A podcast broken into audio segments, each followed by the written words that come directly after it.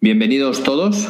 Esto es Hablemos de Inversiones, un programa dedicado a la inversión en empresas y otras cosas.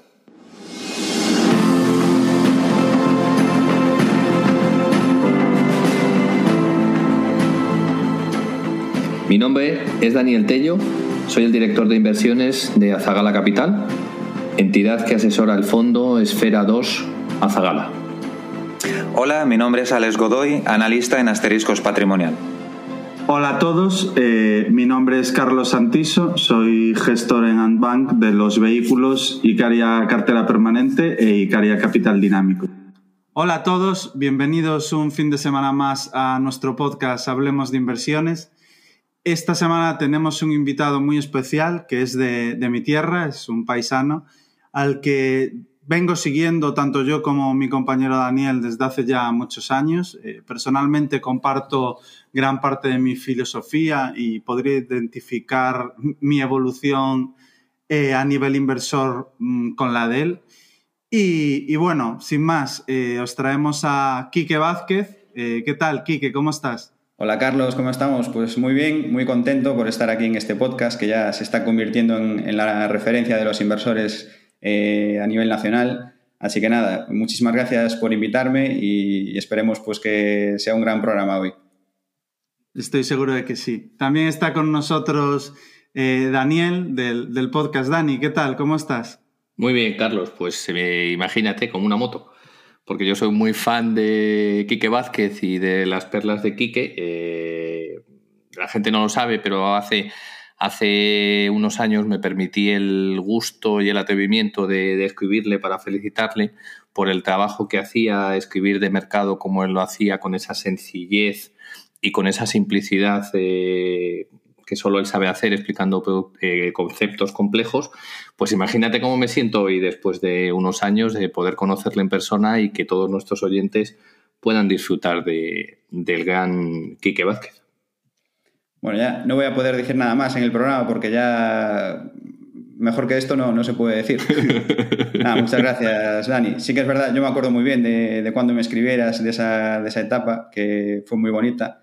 Y nada, para mí es un placer volver a coincidir hoy aquí contigo, eh, porque bueno, de hecho tenemos amigos en común y, y nada, eso, que un auténtico placer.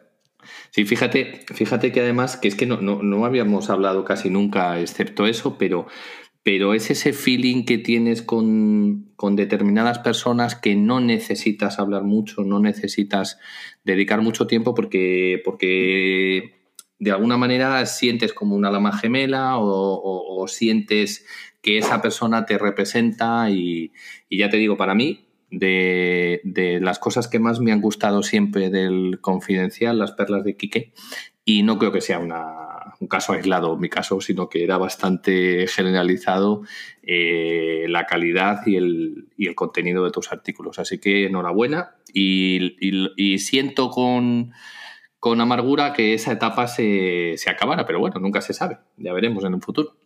Nada, pues muchísimas gracias por tus palabras y lo, bueno, lo que dices de las almas gemelas y esto, sí que es verdad que a veces pues eh, tienes ideas ¿no? y las compartes con otra persona y ves que de alguna forma pues estáis en, en la misma línea, ¿no? Y decir, en cambio con otras pues tú piensas de una manera y otra persona está convencida de, de una idea y piensa justo lo contrario y ves que no hay ese, ese feeling, ¿no? Entonces, eh, también comparto un poco eso, ¿no? De, cuando ves que alguien pues, eh, piensa igual que tú y te entiendes bien, eso es una, una sensación que, que, existe.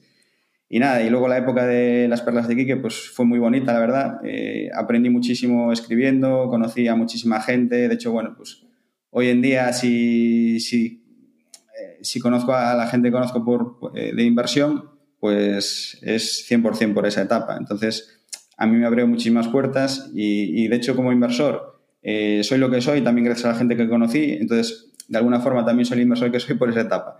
Entonces, nada, que fue una etapa que para mí representó muchísimo y, y también tengo que decir desde aquí que estoy muy, muy agradecido al Confidencial y, bueno, en especial a, Alberto Artero, porque yo empecé a trabajar allí porque él eh, un día, gracias a, conocerme por internet y cosas que escribía, pues eh, decidió ofrecerme, ¿no? Trabajar para ellos. Y yo pues era, era un estudiante sin, que no despuntaba, no despuntaba en nada, es decir, una persona totalmente normal. Y él pues eh, por ver eh, cuatro o cinco cosas, pues decide que soy la persona adecuada para, para llevar adelante la sección, lo cual pues es un, un enorme riesgo y, gracias a eso pues salió todo lo demás. Entonces, bueno, empiezo, empiezo el programa pues dándole las gracias a Alberto por haber confiado en mí.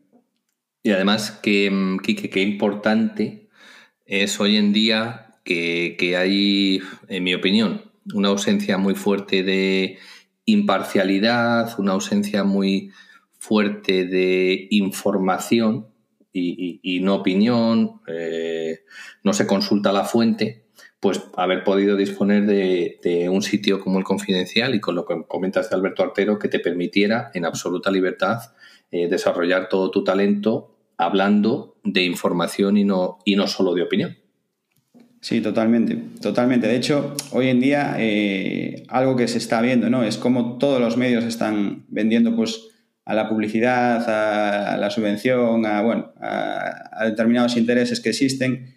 Y hoy en día es complicadísimo ser imparcial y yo creo que el Confi pues, es uno de los medios que más imparciales son. Lógicamente no hay nada perfecto en el mundo, pero yo creo que es eh, de los más neutros que hay y, que no, no, caen en ese juego, ¿no? que caen otros medios. Y de hecho yo, pues la, la experiencia que puedo contar de, de, los años que pasé allí, fueron muchos, es que nunca me dijeron, pues escribe esto, escribe el otro, eh, habla bien de este o mal de aquel. Eh, todo lo contrario, fue siempre libertad total para expresarme y contar lo que yo quería. Entonces, pues yo eso lo valoro mucho y de ahí pues el, el buen recuerdo que tengo del Confi. Estupendo, Quique. Muy interesante, la verdad. Eh, para todos esos oyentes que quieran conocerte un poquito más, eh, ¿podrías explicarnos quién es Quique? Sí. Un poco más en profundidad. Uh -huh. Sí, pues eh, yo soy diplomado en empresariales eh, y mientras estaba estudiando la, car la, carrera, pues me surgió la oportunidad de, de trabajar para el Confidencial. Al principio, Las Perlas de Quique pues fue una sección diaria a tiempo completo pero bueno, luego la verdad es que tuve la, la, sensación de que tenía que seguir formándome y en vez de hacer una licenciatura, que sería un poco lo normal, pues yo la verdad es que pensaba, en la universidad no me estaba convenciendo de lo que estaba aprendiendo.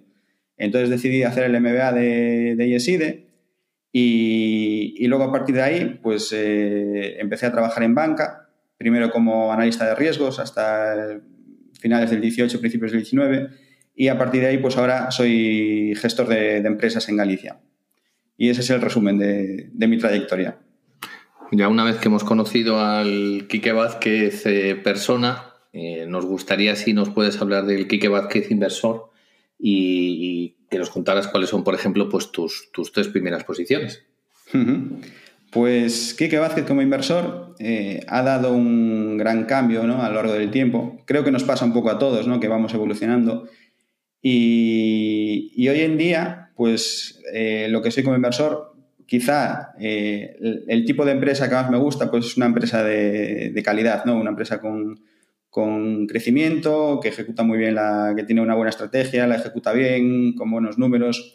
Y un poco representación de eso, pues son mis tres primeras posiciones, que son Microsoft, que es sin duda la, la empresa de mis amores, y la segunda y la tercera, eh, que están en el mismo sector, que son Alphabet y Facebook tres acciones sin duda muy interesantes, Quique, pero a la vez eh, bastante diferentes, porque eh, es cierto que, mm, ¿qué consideras que está más barata?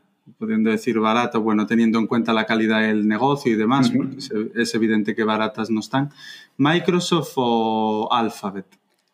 Hombre, a ver, yo creo que la más barata de las tres es sin duda Facebook. Sí, por, por eso ya no, te, ya, ya no, te, la meto porque eso ya lo sabemos los tres. y luego, a ver, entre Microsoft y, y Alphabet eh, están ahí las dos. Sí que es verdad que a mí me gusta más eh, Microsoft porque se me parece la empresa perfecta.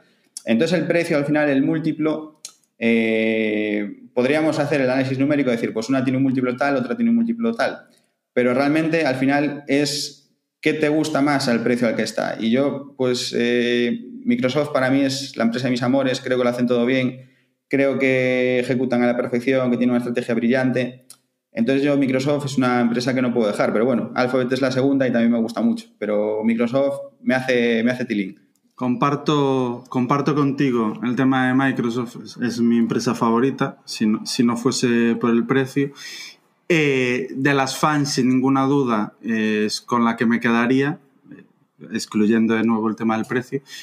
Pero a día de hoy, de las tres que llevas, eh, la que tenemos con mayor peso es, es Facebook. Bueno, es la única que tenemos de, de, las tres que llevas porque vendimos recientemente Microsoft porque creemos que está un, un pelín cara. Judas, pero bueno, Judas. Estoy decepcionado, ¿eh? No sé si irme ya del, del podcast, ¿eh? pero, pero, no puede ser, o sea, un tío que es un talibán, es que es un talibán de Microsoft como Carlos y, y ahora va y dice públicamente que la, que la ha vendido, pero, pero ¿cómo eres tan Judas? Pero, pero, bueno, a ver, a ver, tiene explicación. Ten en cuenta que no tengo Apple y no existe mayor talibán de Apple que yo.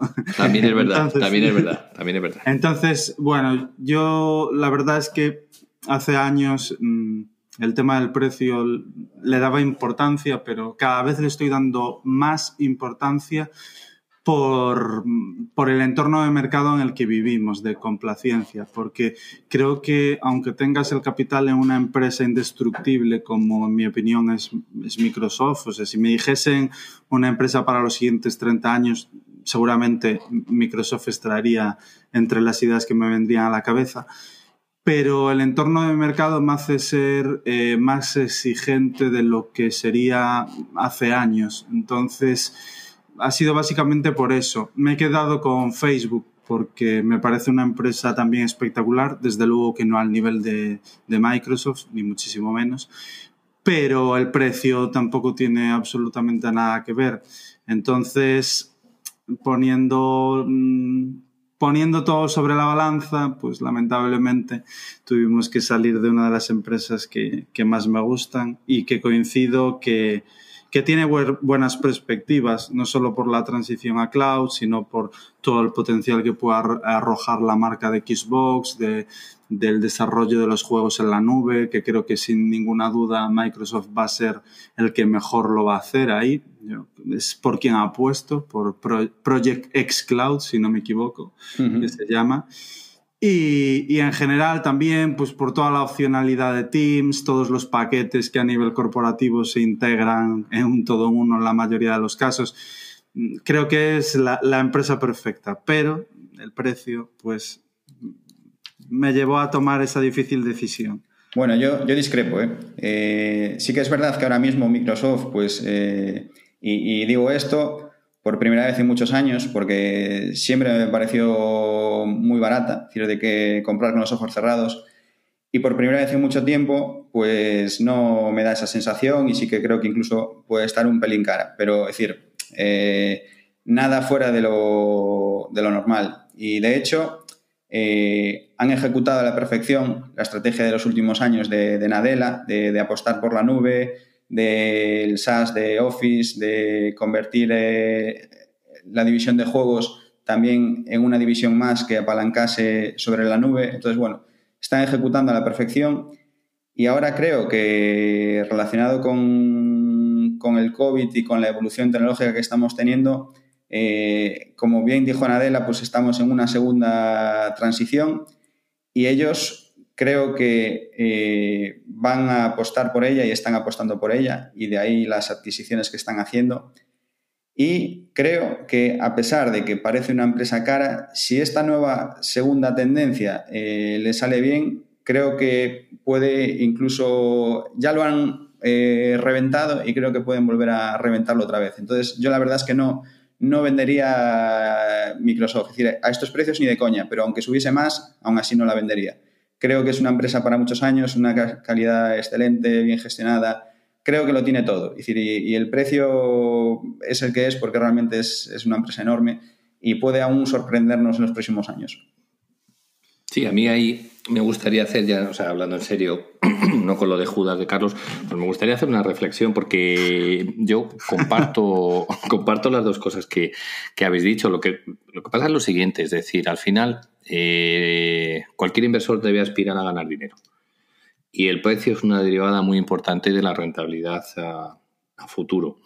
¿Qué ocurre? Que nadie tiene dudas de, del empresón rocoso que es de ese modelo de negocio tan, tan solvente, pero en determinados momentos el mercado favorece la euforia hacia ese tipo de, valores en los que se piensa que prácticamente son indestructibles. Y la calidad está muy bien, pero la calidad no te salva que en un momento determinado, ante un shock de mercado, pues eh, caiga un 20, un 30, un 40%. Entonces, una vez que, como bien dice Carlos, alcanza el precio objetivo y el mercado la pone muy, muy por las nubes, pues lo suyo es deshacer, eh, coger el dinero y dedicarlo a otra cosa. Si afortunadamente hay, hay, cientos y miles de empresas en el mundo donde no se nos debe olvidar que estamos en esto para, para ganar dinero. Pero también coincido con Quique que si tú eres un inversor en fundamentales a largo plazo, hay pocas empresas en las que te, eh, te va a permitir dormir tranquilo invertido durante 15, 20 años como, como Microsoft y es muy difícil, es muy difícil si aguantas el tiempo suficiente perder dinero. Pero esa es la, esa es la reflexión, comparto con, comparto con, con los dos vuestra reflexión. Yo creo que la calidad de la empresa eh, justifica el precio que tiene, incluso si hay una caída, creo que puede ser de las que mejor aguante, porque creo que el precio está totalmente justificado, aunque sí que es verdad que, bueno, pues eh, hay una locura de dinero en el mercado, todo está muy caro, pero en concreto Microsoft creo que la, la calidad justifica la, valoración, incluso a futuro puede seguir sorprendiendo. Pero bueno, eh, nadie, nadie tiene la bola de cristal ¿no? y puede pasar de todo. Pero yo desde luego, vamos, eh, me siento muy, muy tranquilo siendo Microsoft mi primera posición. Eh, confío al 100% en Adela. Dejo un, apunte tipo Lynch de probar el producto. Es la primera vez que Microsoft lo hace lo suficientemente bien para empujarme a pagar la licencia de, de Office 365. Pues eso ya es una, señal, ¿eh? tienes que comprar. De hecho, He de admitirlo. Y, no me arrepiento. ¿eh? Y está pasando todo el mundo por el aro, porque ellos empiezan, al principio todo el mundo pirateaba, luego ofrecen la opción de, la nube, pero a la gente no le convence, y ahora poco a poco todo el mundo está pasando por el aro y pagando. Y es algo, es algo increíble, porque si, la base de clientes que tiene Microsoft, eh, oficiales y no oficiales, si todo el mundo paga, eso ya, solo eso ya, ya es una millonada. Bueno, a ver, yo, no es que lo piratease, ¿eh? utilizaba otro tipo de software, ¿no? no me malentiendo. No, pero bueno, yo me refiero a, en general a mucha gente pues hace trampillas, o bueno, o usa la licencia que le viene en el ordenador, que, eso es legal. Eh, pero bueno, sí que hay una base de clientes muy importante que si ahora se pasan a 365, pues bueno, que ya lleva pasando en los últimos años, ¿no? Pero yo sí que veo que cada vez más gente está pasando a, a pagar y mira, pues aquí tenemos un ejemplo más que me reafirma en seguir comprando Microsoft. Dos, dos. Yo también pago. ¿Ves? sí, sí, no, la verdad es que el, deal es muy atractivo. es todo bullish en Microsoft. Hmm. Menos, menos el precio. ¿Sabes lo que pasa? Que cuando todo el mundo tiene muy claro todo de una empresa, lo único que no encaja es que pase algo inesperado. Y en algún momento pues eh, puede pasar algo que no guste al mercado, pues unos resultados trimestrales, algo de regulación, vete tú a saber algo. Y, la galleta es eh, más bestia de lo normal porque en ese tipo de empresas tan amadas, donde no tiene fallos, donde no hay defectos, pasan del amor al odio en, en un segundo. Entonces, ahí es el momento perfecto para comprar. Pero también puede pasar lo contrario, que sorprenda al alza. Difícil, difícil, ¿eh? Difícil. Bueno, eh, yo la empresa que voy a traer hoy tiene relación con, Microsoft en el sector en el que está y entonces al final de la tesis voy a comentar nuevas oportunidades que están surgiendo y entonces si queréis al final de la presentación hablamos también de la valoración de Microsoft. Perfecto. Nos, estás generando mucho hype. ¿eh? sí. Mejor, mejor. Está bien, está bien. Eh, mis días. Eh, pues siguiendo con, la entrevista, una pregunta que solemos hacer últimamente, que es un poco, pues en honor a los inicios que hemos tenido todos como inversores. ¿Cuál, no sé si lo recordarás, pero la que te venga a la cabeza, ¿Cuál fue la primera acción que compraste en, tu vida como inversor? Pues mira, voy a contaros algo que nadie sabe. Y de hecho, bueno, en algunos podcasts hacían la pregunta de cuéntanos algo que, nadie sabe. Pues voy a aprovechar y hacer un dos en uno, porque esta primera posición, salvo las personas que estábamos allí, no se lo conté a nadie del mundo de la inversión. Y un poco por vergüenza, también tengo que decir. Y, es que, bueno, yo la estrategia que, tenía como inversor, yo desde, desde bueno, 2007, 2008, empecé a seguir la, la economía, la bolsa, bueno, incluso antes, es decir, porque yo lo que me llamó la atención fue la burbuja inmobiliaria y eso fue lo que me generó muchísimo interés, la que había en España. Eh, lo que me generó muchísimo interés por saber más de, ahí, de, todo esto y ahí me quedé, ¿no?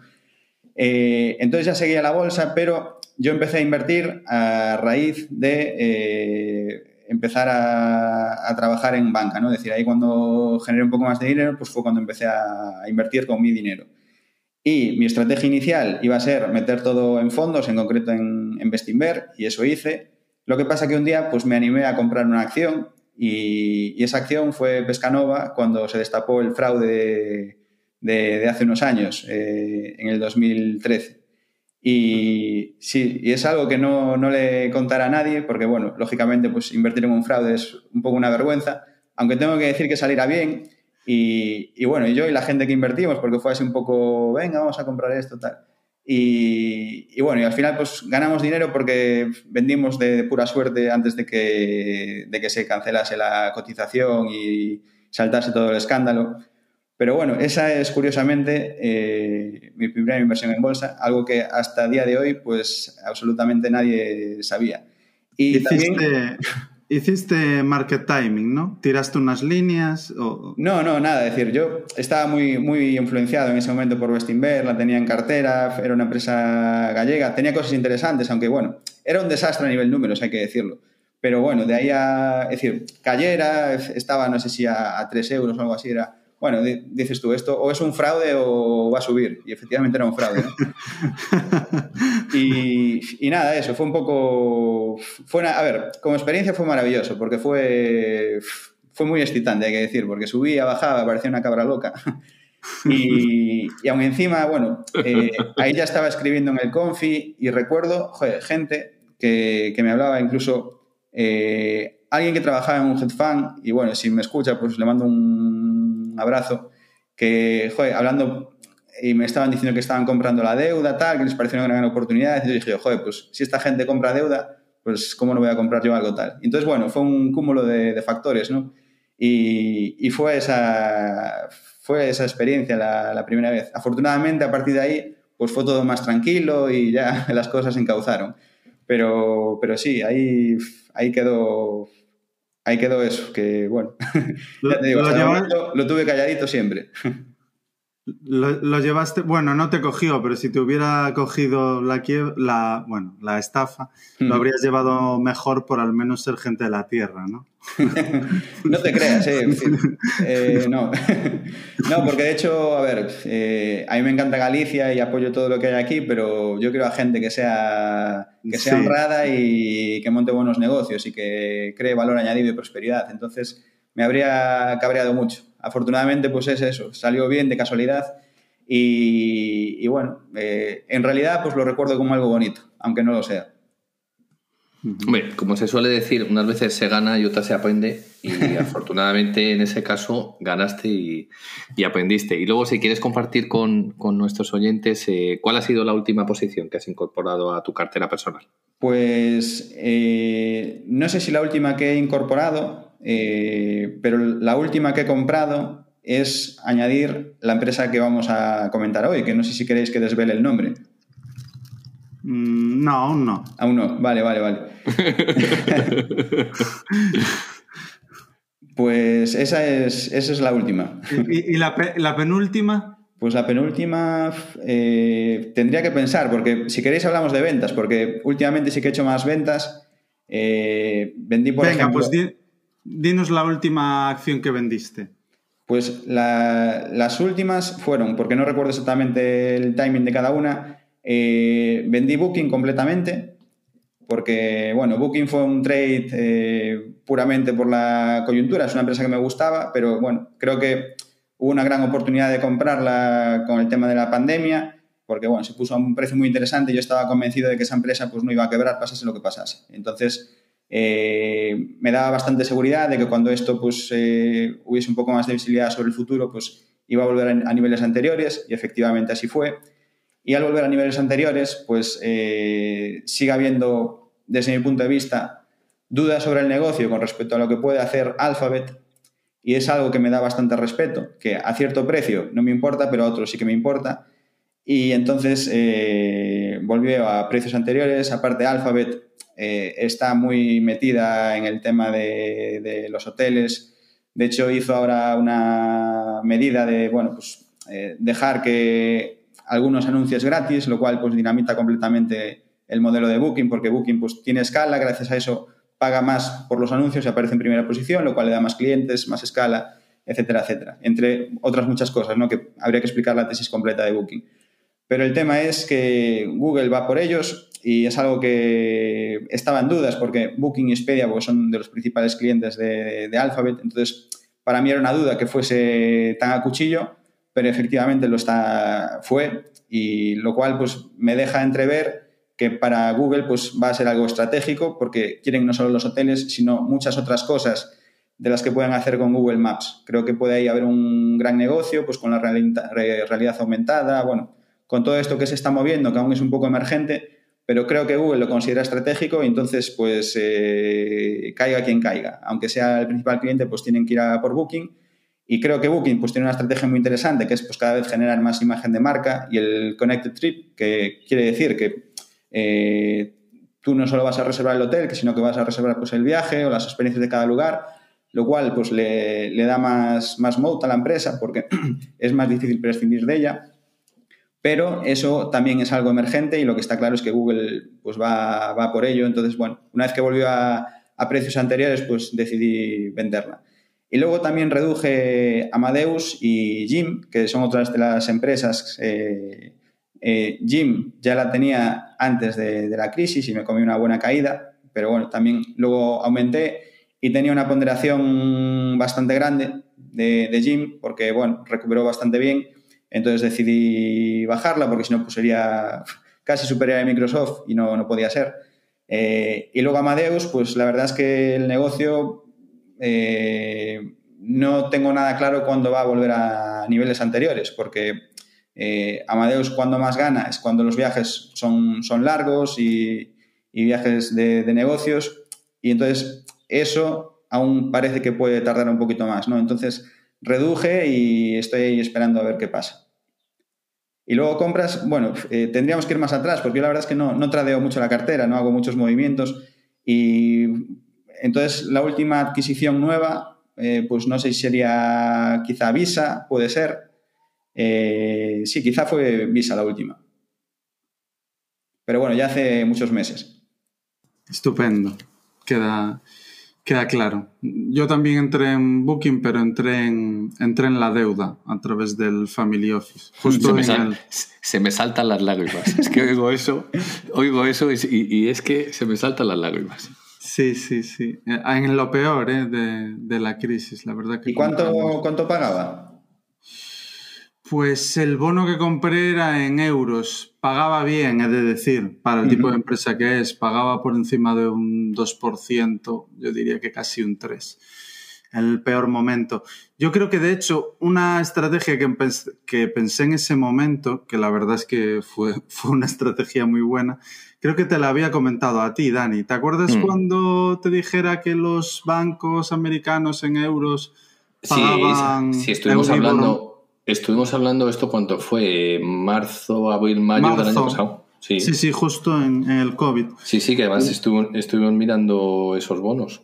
Hmm. Mm. Sí, pues nosotros compráramos bonos de, de Booking y bueno, de, de muchas de, de, automóviles, pero sobre todo el trade que, que, vi más claro en ese momento es que los bancos americanos más grandes, hablo de Bank of America, eh, Goldman Sachs, JP Morgan, pagaban eh, en euros eh, Euribor más 2%, aprox. Un poco más, era Euribor más 2,20.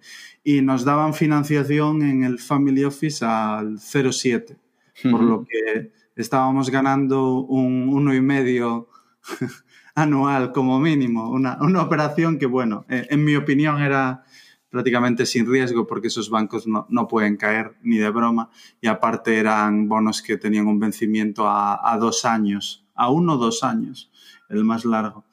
Y, y, sí, yo creo que como dice Dani, a veces hay que mirar la deuda, surgen oportunidades como, como esta de tomar dinero a, a un determinado precio para invertir a, a otro con la, con la certeza de que te van a devolver el capital, que es lo que te proporciona la deuda y no te proporciona el, el equity.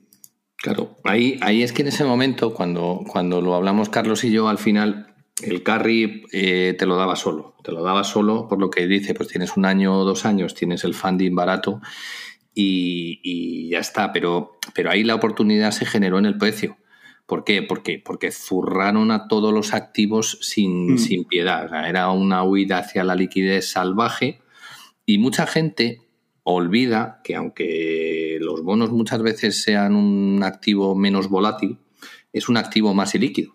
Entonces, cuando hay mucha gente saliendo por patas, el precio sufre mucho. Entonces, esos momentos eh, era solo poner el cazo, eh, comprar la deuda a determinados precios sin importar el cupón. ¿Por qué?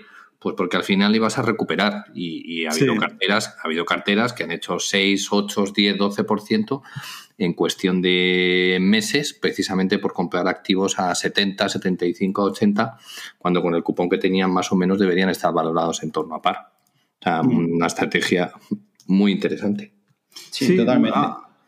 A mí me resultó en su momento que, que, bueno, es verdad que estaba todo a precios de, de, derribo, teniendo en cuenta, en comparativa con la situación que tenemos ahora y pre-COVID, que es, es lamentable en la mayoría de, de, los corporativos, hay que bucear mucho. Pero me sorprendió que los bonos que estaban más eh, deprimidos eran los bancos americanos, o sea, Ahí, teniendo en cuenta el rating y demás aspectos, sin duda eran los más penalizados, pero con muchísima diferencia. Y, vamos, eh, en ninguno de los guiones yo creo que, que esté una quiebra de Goldman. No lo va a permitir nuestra querida FED. ni, ni, ni de broma, vamos, después de lo que está sucediendo en 2008. A los, bonos senior, a los additional tier one, a todo lo financiero le zurraron también. Yo recuerdo, hay un bono eh, que es eh, uno de los poquitos que hay de retail, que tiene múltiplos de mil, que es un bono que paga el 1% del Santander, creo recordar que se emitió como consecuencia de un pufo que tuvieron anterior y lo dieron como compensación a los clientes, etcétera, ¿no? Tampoco me paso porque hablo de memoria, Este es el del popular. Mm. Eh, no sé, o sea, no recuerdo sí, sí. pero, pero el que dieron, el que, el que dieron al, al que ten, el que dieron al que tenía acciones del popular en compensación claro. si aceptabas el trato. Sí, sí. Ese bono estaba a 60 en marzo. Uh -huh. A 60. No sé hoy lo que estará, pero, pero pagando un 1%, pues a lo mejor está a 80. 80 ya, eh, el, el, sector financiero, quizá para, para, el tema deuda es muy interesante. Quizá para mm. el equity no tanto, pero para la deuda sí. Efectivamente. Bueno, y luego también, ya que has comentado lo de, lo de Booking, pues al final sectores dañados que, que en un momento determinado se cuestiona su viabilidad o su modelo de negocio porque la pandemia les ha destrozado, entonces empresas de, de del sector de ocio, viajes, etcétera, que están quemando caja, ahí hay una figura que, que, es muy interesante, que es con lo que yo estoy ahora, son los convertibles. Uh -huh. ¿Por qué? Pues porque te da, digamos que esa visibilidad, que si realmente te crees que la gente va a volver a viajar a partir del verano y, y que esos negocios, esos modelos de negocio no van a estar disrupcionados durante más de uno o dos años, pues te, en un balance fuerte te permite cobrar el, cupón si no hay impagos y luego adicionalmente si no está muy dañada la estructura de capital, si no hay muchísimas ampliaciones de capital, etcétera, etcétera, pues te llevas la opcionalidad del convertible si la acción se recupera en un plazo largo. Entonces yo creo que son cosas a, son cosas a mirar en un momento como ahora que es tan difícil encontrar rentabilidad en, en la renta fija. Totalmente. Sí, de hecho hay fondos que se dedican solo a convertibles por, por esto, porque bueno, tienen una, una, estructura interesante. Yo no lo hago porque yo me considero demasiado joven como para no comprar cosas que, que renten mucho, porque mi horizonte temporal es muy largo, pero sí que me parece muy interesante. De hecho, bueno, pues de la etapa que estuve trabajando en la lista de riesgos, pues algo que me motiva mucho pues es ver si una empresa va a caer o no va a caer, ¿no? Si, si aguanta o no aguanta. Entonces, incluso a veces por mirar alguna cosilla, por ejemplo, en lo que comentáis, eh, miré deuda de, de, bueno, Sabor, que se escribe Sabre, la competencia de Amadeus, rentaba bastante, pero bueno, al final son empresas que tienen mucha deuda y... Claro, es que el nivel de apalancamiento de Sabre respecto a Amadeus no tiene nada que ver. Nada, nada, nada. Nada que ver. Y entonces al final, bueno, yo lo que no compro es algo que creo que puedo perder la inversión. Es decir, eh, está claro que todo tiene cierto riesgo y a eso jugamos, pero si creo que algo en un determinado escenario va, a colapsar, pues no lo compro. Y, en Sabor pues me, me generó dudas y entonces pasé. Compré directamente eh, Amadeus, acciones. Y, bueno, y fíjate que al final pues tampoco fue la mejor compra, ¿no? A pesar de comprar algo eh, muy afectado y que luego sacaron las vacunas y subió, pero a partir de ahí pues está, está bastante plana y yo creo que esperando a ver cómo de potente es la reapertura de la economía. Sí, bueno, eso y, cómo de dañada va a estar la estructura de capital. Yo, sin dar nombres, eh, miro con sorpresa cómo las acciones de determinadas empresas se han recuperado a la velocidad del rayo cuando el apalancamiento se ha multiplicado por varias veces, los márgenes van a seguir muy bajos porque si quieren tener capacidad van a tener que bajar los precios y muchas van encaminadas a una ampliación de capital. Entonces, no tiene mucho sentido que la acción haya corrido tanto cuando lo más probable es que haya una ampliación de capital. Pero, bueno, pues a esperar que el mercado se centre cuando ocurran las cosas. El sentido, el sentido yo creo que es que en la, gran recesión, eh, los bancos centrales intervinieron y a pesar de las múltiples críticas que recibieron, porque fue salvaje las críticas que les hicieron, acertaron, salvaron la economía, todo volvió a flotar. Entonces ahora yo creo que es como que los bancos centrales y los gobiernos se sintieron más cómodos interviniendo en la economía ante algo tan grave, ¿no? Entonces, la realidad es que ahora estamos nadando en dinero, hay dinero en todos los sitios, fluye al real estate, eh, fluye a las empresas. Y claro, eso provoca efectos en los mercados financieros que no podemos prever. Eh, no sabemos a dónde va a llegar, ¿no? pero el efecto está ahí. Es evidente, o sea, que, hayas inyectado el mundo de, liquidez y que esa liquidez haya ido a comprar deuda y haya, haya ido a comprar eh, acciones ayuda. ¿Por qué? Porque, porque si tienes que refinanciar deuda es mucho más sencillo en un mercado tranquilo y en un mercado con precios de par o por encima. Segundo, si tienes que ampliar capital, pues es mucho más fácil hacerlo a un nivel más alto que a un nivel más bajo, aunque parezca una tontería lo que estoy diciendo. Es decir, siempre será más fácil ampliar capital a uno que a cuatro. Pues no. no. Es decir, eh, la dilución es menor, la la sensación de tranquilidad porque hay una red de seguridad que son los bancos centrales que están ahí detrás, los estados con paquetes de estímulo en determinadas empresas, bueno, pues hace que la gente se anticipe mucho y los precios de determinadas empresas en sectores dañados pues estén muy por encima de lo que, de lo que debería. Todo eso ayuda, todo eso ayuda a tener esa falsa sensación de normalidad que en muchos casos es complacencia. Y bueno, pues al final está en nuestra labor como inversores determinar qué activos están bien valorados y qué activos están mal valorados y seleccionar aquellos en los que el binomio rentabilidad ajustada al riesgo nos, nos compensa. Y, esa es la clave. Sin duda, mejor explicado imposible. nos hemos ido un poco por los, por los, por los cerros de Úbeda. Eh, me gustaría saber quién es tu, quién es tu gestor favorito. Pues bueno, yo eh, un poco sesgado por, el tipo de inversión que me gusta, pues seguramente a quien más miro pues es a Terry Smith, ¿no? Porque eh, sí que es verdad que hay muchos fondos eh, buenos que lo hacen genial, y muchos que incluso ganan mucho más dinero que él. Es decir, yo que sé, pues Bailey Guilford pues va, va genial y son gente extraterrestre en lo buena que son.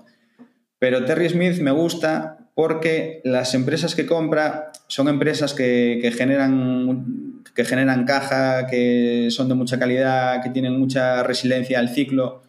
Entonces es como que me da mucha garantía todo lo que compra. Y y es quizá un inversor todoterreno, ¿no? no solo para un determinado momento, sino para, para cualquiera. Entonces, bueno, eh, y aparte, bueno, pues lo ha hecho muy bien en, los últimos años, creo que razona muy bien y en definitiva, pues ahora mismo, pues creo que es eh, mi inversor de referencia. Perfecto. Yo comparto también que es uno de los inversores que más interesante me parece. Eh, la siguiente pregunta va un poco ligada a la de gestor favorito, pero más al tema, bueno, eh, simplemente, ¿cuál dirías que es tu libro favorito, el que te venga primero a la cabeza? Yo sin duda el libro que, más me marcó, eh, años luz de, los demás, fue el libro de Evaluation de, de McKinsey, porque hasta el momento, pues como todo el mundo había leído muchos libros con más narrativa, ¿no? Que te cuentan, pues cada gestor te cuenta su película y su forma de ver las cosas y sí aprendes, pero creo que con Valuation pues consigues entender el, conjunto, ¿no? Entender el tablero y eh, entender cómo se valora y ya luego tú te harás tu película sobre lo que te gusta y lo que no te gusta. Y para mí ese libro fue un antes y un después, porque antes pues compraba empresas eh, de menos calidad, de, bueno, un poco lo que todos hicimos al principio, ¿no? Y ese libro fue el que me hizo ver que, no, que el valor que estaba en otro tipo de, cosas y en dónde mirar. Y entonces yo para mí es mi libro de referencia sin duda.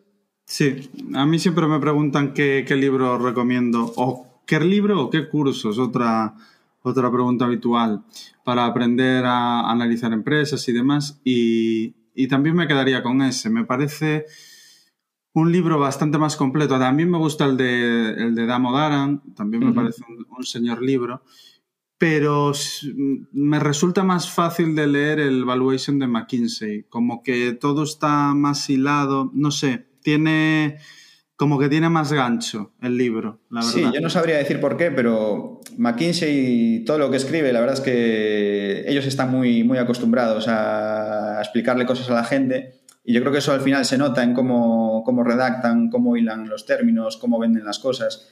Y bueno, es un libro que a pesar de, aprender mucho y ser muy técnico, pues que, que, se lee muy fácil. Totalmente. Yo sin ninguna duda es el libro que recomendaría a todo aquel que quiera, que quiera aprender a, a, valorar empresas. Igual que todo aquel que quiera profundizar en la, profundizar en la calidad, en barreras de entrada, en dinámicas de la industria. Siempre recomiendo Competition de Mystify, es mi libro favorito. Eh, para valorar recomiendo, recomiendo el Valuation de McKinsey, que es espectacular y que creo que ha habido, no iba a decir creo que ha habido una nueva edición, pero no, eh, la nueva edición es del es de otro, eh, From Graham to Buffett de, de Greenwald. Me acabo de, me acabo de liar. Sí, que es otro buen pues libro ese que también está bastante bien. Sí, sí, sin ninguna duda. Os dejáis, fuera, os dejáis fuera mi favorito, que es Capital Returns, que desde hace poco tenemos encima la suerte de tenerlo en, castellano. Sí, de ese he hablado tantas veces que ya hasta, me siento me siento pesado diciéndolo, pero sí, es, es brutal. De hecho, ahora mismo lo está leyendo lo está leyendo un tuitero bastante conocido, Groucho, que suelo hablar con, suelo hablar con él bastante, lo está leyendo por, por recomendación eh, mía y, y, lo está alucinando, la verdad. El anterior, el anterior, que yo lo recomiendo mucho, que muy poca gente lo conoce porque es eh, muy difícil de conseguir, es muy bueno también. Mm, sí. Todas las cartas en general de Maratón son la caña. La caña. Sí. Pero por el motivo que sea, el anterior es menos conocido y es muy bueno también. A mí me gustó bastante también, lo leí después de Capital Returns porque claro, me fascinó tanto que, fui directo a comprarlo. Suelo, suelo cogerlos de segunda mano en amazon.com que Mm. no sé por qué, pero me da la sensación de que ya no se pueden comprar. No sé si es que han puesto algún tipo de barrera o demás, porque Ah, estaba, quería comprar esta semana el libro, bueno, un libro que me recomendó, que me recomendó Lucas, eh, me dijo cómprate este libro sí o sí, y estaba mucho más barato en Estados Unidos, intenté comprarlo y me ponía que no hacían envíos, o sea que me temo que quizás mi estrategia de conseguir libros que salieron hace 30 años y bueno, tengo un libro de Brown que compré hace tres años que se publicó en el 70 y venía, y venía firmado por el propio Brown. Joder. Eh, creo que ese gran privilegio que teníamos eh, va a empezar a perderse, por desgracia. Pero bueno.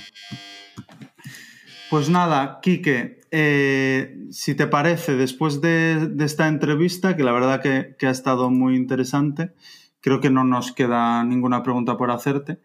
Eh, empezamos con la presentación de la compañía, que no hemos querido desvelarla antes para que sea sorpresa y la gente se, quede, se quede esperando.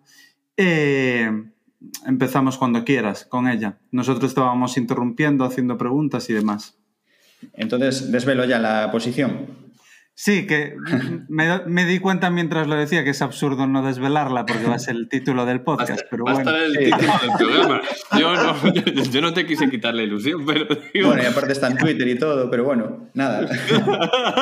Claro, cada cual, oye, es feliz con, con unas cosas y... Bueno, es, es nuestra intención siempre despistar un poco a los oyentes, ¿sabes? A ver, es que la realidad aquí que es que no, no vienes a contarnos SAP, vienes a contarnos Microsoft, ¿no? Efectivamente. Es, es una, es una tesis eh, subyacente que va a estar ahí en todo el programa para que la gente al acabar el programa no compre SAP sino Microsoft y entonces voy a ganar más dinero. Exacto, así es. Pues cuando quieras, Quique. Nada, pues como muy bien has dicho, la, la empresa que vamos a ver hoy es SAP.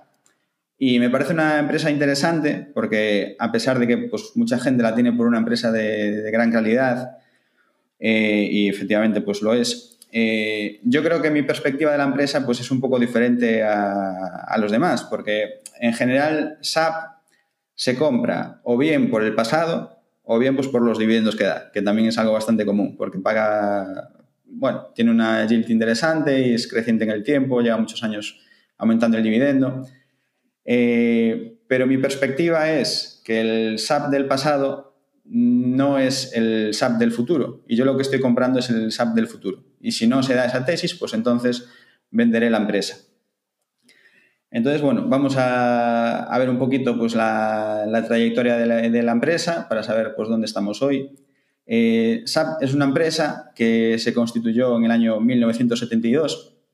Surge de cinco trabajadores de IBM que en su momento pues, trabajaron un proyecto para crear un software que pudiesen vender a, terceras empresas. ¿no? Es decir, ellos creían que había un nicho porque las empresas en ese momento pues, tenían softwares muy rudimentarios, malos, es decir, que no eran de mucha, de mucha calidad. Entonces ellos pensaron que diseñando su propio software pues, podían, eh, podían es decir, tener éxito, ¿no? porque a muchas empresas les podía interesar. Entonces, eso se lo venden a, IBM o, bueno, se lo intentan vender, IBM pues no, no lo compra, no le gusta la idea, entonces deciden irse de IBM y, crear SAP. Entonces, en un primer momento, crean eh, lo que se conoce como el R1, que es su primer sistema. Eh, R viene de tiempo real porque ellos, su filosofía era de que cuando tú metías un dato, pues automáticamente se actualizase en tiempo real en todo el sistema y no, no hubiese que volver a meterlo. Eh, eso que hoy suena muy sencillo y muy fácil, pues en su momento pues era una, una, pequeña revolución. Y bueno, empezaron a crear sistemas R1, R2, R3. Luego ya en los años 90 es cuando se crea el concepto de RP, porque lo que empieza a ser como un, eh, un software eh, principalmente de carácter financiero, pues empieza a tener cada vez pues, más utilidades, ¿no? Y, y empiezan por las finanzas, pero luego pues ya gestionan los suministros, el personal y bueno, hasta intentar completar pues todo lo que hace, todo lo que hace la empresa. Eh, luego pues eh, siguen trabajando en esta integración de, de aplicaciones y funcionalidades, eh, sacan el Business Suite que le llaman y recientemente intentan hacer un salto muy importante para la empresa, que es el salto a S4 HANA, que es su último ERP. Más o menos lo sacaron en el 2015 y es el ERP que hoy en día está vigente, aunque no quiere decir eso que sea el que usa todo el mundo, porque hay muchos que aún siguen usando versiones anteriores. Entonces, SAP, con el salto a S4 HANA, eh, lo que trata de conseguir es que eh, la gente que usaba su ERP pase a usar también su base de datos, que se llama HANA. De hecho, S4 HANA se compone de S4, que es el nombre del ERP, es decir, antes era R1, R2, R3, y luego pasa a ser S por eh, Business Suite, y la parte de HANA, que es la base de datos. Y la base de datos del nuevo RP de, SAP es una base de datos que se llama in-memory. In-memory quiere decir que en tiempo real tú puedes coger toda la información de la, empresa y eh, realizar un análisis de ella. Es decir, no necesitas tener una base de datos, eh, darle un proceso que tarde tiempo, sino que tú le das un botón y puedes saber lo que quieras. Y eso, claro, eso es una revolución enorme para el tema de la empresa inteligente, del Big Data y, bueno, toda esta tendencia estructural que hay. Esto ya es algo que pensaron hace tiempo porque eh, antes del salto a S4HANA, quizás SAP tuvo unos años que no fueron muy buenos, es decir, eh, estaba como un poco eh, dormida, ¿no? Es decir, murieron un poco de éxito porque pues, su, su, software pues, es un software que tiene muchos costes de cambio, entonces los clientes siguen contigo aunque no lo hagas muy bien. Ellos se durmieron un poco en los laureles hasta el punto de que pues la, empresa no iba del todo bien. Entonces, el que es el principal accionista, que es eh, Hasso Plattner, eh, de hecho, bueno, pues ya adelanto pues que en esta empresa hay skin in the game, ¿no? Que, que se suele decir y se suele mirar mucho porque dos de los fundadores originales pues siguen siendo accionistas y siguen siendo los principales accionistas. Y el más importante, desde mi punto de vista, pues es Hasso, porque también es el presidente del Consejo de Supervisión de, SAP.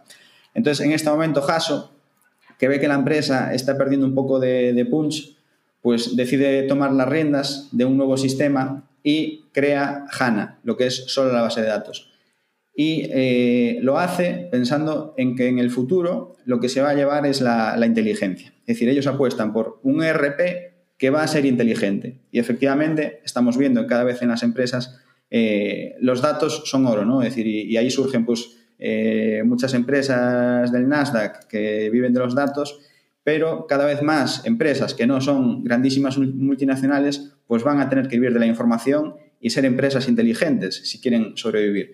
Entonces, SAP percibe esto y en concreto no lo percibe ya hace 10 años y eh, apuestan eh, por esta vía para, su futuro. Pero a la gente no, le acaba de, convencer esta nueva, esta nueva versión, no porque les parezca mal, pero seguramente no ven la necesidad de, dar el salto, porque ellos ya están contentos con su ERP y ¿para qué pagar más por algo inteligente? ¿no? decir, y entonces, de hecho, empieza a surgir una tendencia eh, de que las empresas tienen que vivir con el ERP porque no les queda más remedio y empiezan a comprar aplicaciones eh, de terceros pues para lo que necesitan, ¿no? Es decir, sea para la inteligencia, sea para el CRM o, lo que sea que eso que necesiten o que usen.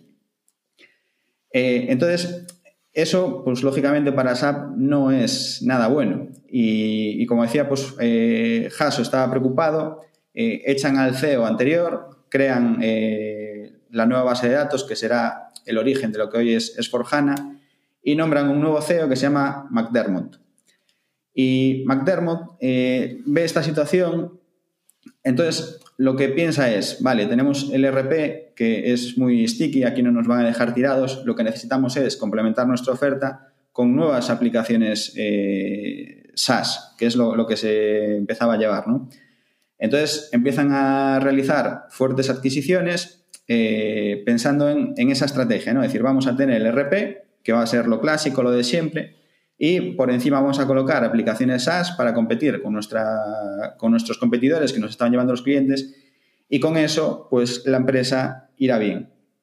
Y, si en el futuro aparte pues se pasan a S4HANA, que es lo que eh, tienen ahora ofertando, pues entonces ya lo bordan, porque si el RP es el proceso más crítico de una empresa, pues la base de datos seguramente sea el segundo más crítico. Es decir, si fuese una persona, eh, una empresa, pues seguramente el cerebro sería el RP y el corazón sería la base de datos. Entonces, si ellos consiguen que la gente se pase a su nuevo RP, pues si ahora es algo con unos costes de cambio enormes, pues en el futuro iba a ser aún más. Y entonces, eh, pues la empresa pues iba a seguir ganando mucho dinero. Eh, quizá ¿Y, qué, perdona que te corte, pero me parece interesante. Ese proceso que estás describiendo, eh, ¿cuánto crees tú que hay que darle de tiempo a la empresa para saber si son capaces de implementarlo con éxito? Porque no estamos hablando de trimestres, estamos hablando de años, ¿verdad? Sí, totalmente. Eh, de hecho, bueno, pues lo, lo, comento ahora porque esta estrategia es lo que era SAP hasta el día de hoy. McDermott compró muchas empresas mucho M&A, eh, consiguió aumentar eh, los resultados en la nube y eh, el, el, RP siguió siendo el tradicional. Y desde mi punto de vista, esa empresa, digo, esa estrategia acaba, acaba fracasando porque las empresas, sus clientes, no se atreven a dar el paso a, saltar a Esforjana. aproximadamente Esforjana tiene como 15.000 clientes y el RP anterior sigue teniendo como 35.000 clientes, un poquito más ambos. Pero bueno, eh, no acaban de pasarse a S4HANA. Y, entonces, bueno, McDermott un día decide irse de, la empresa, se va a ServiceNow y coge la rienda eh, Jennifer Morgan y Christian Klein, que son los CEOs que nombraron anteriormente. Bueno, por diversas circunstancias, eh, Morgan no acaba de encajar y se queda Christian Klein. Y Christian, eh, perdón, Christian Klein, que me confundo con la marca de Calvin Klein y, no es así. Eh, Christian Klein decide apostarlo todo a la nube y es una apuesta muy, muy peligrosa que sus antecesores no estaban dispuestos a hacer. ¿Y por qué? Porque el RP, todos coincidiremos en que pues tiene unos costes de cambio enormes porque la instalación de un RP pues, es muy costosa, eh, es tremendamente cara, tiene un ciclo de ventas muy largo porque desde que empiezas hasta que consigues eh, terminarla pueden pasar incluso años, entonces no te quedan ganas de repetir nunca más. Aparte, pues es un proceso muy complejo en el que tienes que analizar tu empresa, ver cómo trabajas, ver qué necesitas, qué no. Y aún encima es algo crítico de lo que no puedes prescindir. Eh, otras cosas pues pueden fallar, pero esto no. Entonces, estamos ante algo que es eh, totalmente crítico. Y aún encima, los clientes de SAP, que son eh, medianas y generalmente grandes empresas, pues aún encima estas empresas han construido castillos de software enormes encima de ese RP. Por lo cual, no les hables de cambiar eso a ningún sitio, porque es una auténtica locura cambiarlo. Y eh, Christian Klein, Klein perdón, llega y dice, pues tenemos que pasar a la nube. ¿Por qué? Porque eh, si siguiese la anterior SAP, eh, el RP tradicional estaba condenado a morir, porque ya no tenía crecimiento. Es decir, tú vas a conservar a tus clientes, pero no vas a captar a clientes nuevos porque los clientes nuevos quieren la nube. La crisis actual, si algo ha demostrado, es que las empresas necesitan ser más resilientes al ciclo y, eh, más, más flexibles. Entonces, eh, a partir de ahora, si alguien se mete una inversión de este tipo, pues eh, va a ser en la nube. Entonces, la SAP anterior estaba condenada a, no a desaparecer, pero a ir mermando poco a poco. Eh, y Klein decide apostarlo, apostarlo todo a la nube, pero claro, es una apuesta muy difícil porque todos esos costes de cambio que tienes desaparecen cuando cambias a la nube. Decir, una empresa que tiene un castillo de software enorme, adaptado a lo que ella necesita, cuando se pasa a la nube y decide pasarse, entonces puede pasarse con cualquiera. Porque tú una vez que ya decides que vas a cambiar y que estás dispuesta a hacer ese cambio, ahí vas a estudiar si te quieres pasar con el cloud de SAP o eh, prefieres pasarte pues con el de otra empresa de la competencia. Es decir, pasarte al cloud es decir, eh, voy a arriesgar el negocio que me está dando de comer por un hipotético futuro. Y bueno, no sé si tienes alguna pregunta, así también cojo un poco de aire. A mí es que me parece crítico lo que estás contando, porque, porque supone un camino de no retorno que o te lleva al éxito o te lleva al fracaso. Sí, pues eh, totalmente, totalmente. Entonces, eh, eso, la gente suele comprar SAP por todo lo anterior, ¿no? Por, esos costes de cambio, porque ese software pues, no, se mueve. Y, yo creo que ese pasado eh, es pasado. Y ahora, pues tienen que dar el salto a la nube. Y si dan el salto a la nube, pues va a ser una muy buena inversión, porque eh, ellos esperan, su objetivo es a 2025, pues tener 22 billones de, de facturación en la nube y 36 en en el negocio en conjunto. Si dan ese salto, pues eh, tal y como se está valorando la nube por los márgenes que tiene y la estabilidad de, los ingresos, pues si dan ese salto va a ser una buena inversión. Pero si por lo que fuese eso no, no consiguen hacerlo bien y, no es algo sencillo, pues peligra SAP como, como, no como empresa, pero sí quizá como empresa buena. Pero Quique, mi duda es, eh, al final el, alto coste de cambio que tiene SAP es simplemente porque SAP se, se, utiliza en grandes empresas, digamos. por, ejemplo, pues yo soy el, el CEO de, de, un grupo de empresas, soy quien lleva las, inversiones financieras y en, ah, son como unos, no sé, hay cientos de, empleados y utilizan todo SAP y están habituados a SAP y, por lo que yo sé no contemplan el, mundo sin SAP. Entonces, una vez adaptas a todos tus empleados a utilizarlos y demás, eh, ese coste de cambio existe sea en la nube o sea sin la nube, porque por el hecho de transicionar a la nube eh, sigues teniendo el mismo coste de cambio porque entiendo que los hábitos y la forma de utilizarlo, nunca he utilizado SAP, pero me imagino que la forma de utilizarlo y demás será como, pues como Excel, pero llevado a, al extremo. llevado al extremo. Entonces, bueno, pues da un poco igual que sea una licencia, que sea la nube, el coste de cambio lo tienes exactamente igual.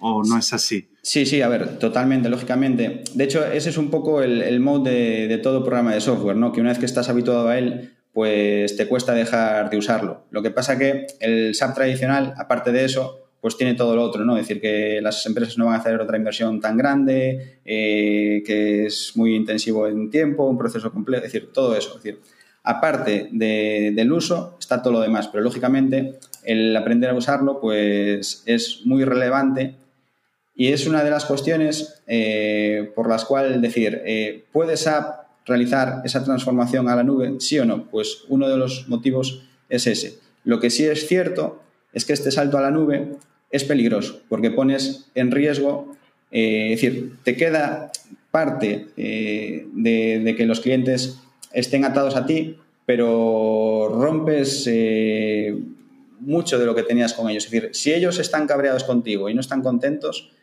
pues eh, si en algún momento te van a dejar, posiblemente sean el cambio a la nube. Y de hecho, en el pasado, desde mi punto de vista, McDermott, pues eh, un poco se dedicó a eso, a comprar empresas para posicionar a la empresa en, la nube, pero no en el RP, sino en otras soluciones añadidas. Y descuidó un poco el RP tradicional porque ahí pues eh, se dedicaron un poco a, exprimir al cliente y ya está, ¿no? Es decir, de ahí pues que hay cierta impresión general de, que SAP pues, es muy caro, que, no se preocupan del cliente y bueno, y todo esto. Ahora, aparentemente, por lo menos, pues quieren darle una vuelta. Sí que es verdad que eh, todo RP da problemas a la gente y de todos te van a decir cosas eh, a veces malas, ¿no? Porque es algo no es algo sencillo, ¿no? Algo que puede gestionar una empresa completa, pues no es algo sencillo.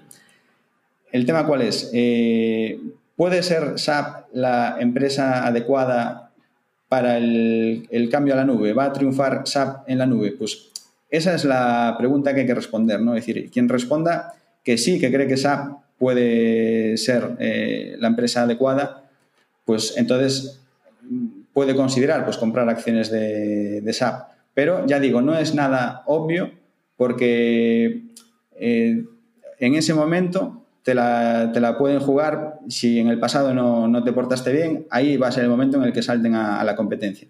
Y aparte la competencia, que, que, no es manca tampoco, pues cada vez ofrece cosas mejores. Algunos pues tienen ya eh, clouds, eh, RRs eh, nativos en cloud. Entonces tienen sus cosas eh, interesantes. Aunque, desde mi punto de vista, pues SAP es el mejor RP del mundo y es la que está mejor posicionada para, para este movimiento. Y entonces la pregunta es, ¿puede ser eh, SAP? Pues eh, yo creo que sí que puede ser y una de, uno de los motivos es justamente lo que comentabas, ¿no? que las empresas están habituadas a, trabajar con SAP y si a igualdad de condiciones van a seguir haciéndolo. Pero aparte de eso, hay muchos otros motivos. Es decir, eh, por ejemplo, SAP tiene datos de, sectores enteros. Es decir, ellos actualmente trabajan en 25 verticales y, por ejemplo, en el sector del automóvil, pues eh, trabajan prácticamente con todas las empresas del sector del automóvil, sea el que produce, sea el proveedor, sea... decir, y eso a la propia empresa le da una ventaja competitiva de que todos tienen los datos de todo, están integrados entonces, si ya es complicado cambiar a una sola empresa, imagínate cambiar el conjunto del sector, ¿no? Es decir, eso es muy, muy, muy difícil. Tienen los datos de todos. Entonces, eso yo creo que les da cierto mode y les da la posibilidad de que si no lo hacen mal, pues vayan a seguir eh, confiando en ellos. Aparte, hasta el momento, pues eh, yo creo que las empresas lo estaban postergando porque es volverse a meter otra vez pues, en una inversión muy grande, en dolores de cabeza, es algo que no es sencillo. Entonces, de alguna forma hay que facilitarlo y la empresa no lo estaba facilitando. Recientemente han eh, hecho un evento en donde han eh, anunciado una nueva iniciativa que se llama Rise with, SAP, eh, que básicamente lo que quiere esta iniciativa es acompañar a las empresas en el cambio a la nube desde el principio hasta el final. Y SAP va a ser responsable de todo. Es decir, SAP va a contratar a terceros o hablar con quien haga falta para que si decides pasarte a la nube, pues eh, tengas todo con ellos. Ellos van a ser el, responsable y con quien, con quien puedes hablar. Aparte, hay otro proceso, hay otro, otro inconveniente bastante grande y es que las empresas, hay empresas eh, que tienen SAP que son muy grandes, que son muy complejas. Entonces, para triunfar en la nube necesitas soluciones que sean sencillas y escalables. Y no todo el software de las empresas lo es. Entonces, eh, con Rise with eh, lo que van a hacer es también un proceso por el cual van a diseñar los, los procesos de las empresas, van a rediseñar lo que tienen para que sea eh, traspasable a la nube y escalable. Decir, que era algo en lo, que las empresas estaban un poco a su suerte y con consultores y tal, pero SAP no, no se estaba involucrando. Entonces, eh, cambia completamente el juego. Y, aparte la empresa no tiene que pagar inicialmente la licencia, que antes era un coste bestial, sino que al pasarse a la nube, al principio no pagas y ya pagas luego la, la cuota, ¿no? Luego, aparte, están fichando a gente que desde mi punto de vista es muy buena. En concreto, eh, por ejemplo, ficharon a Julia White, que es una de las responsables de marketing de, Azure, de, Microsoft.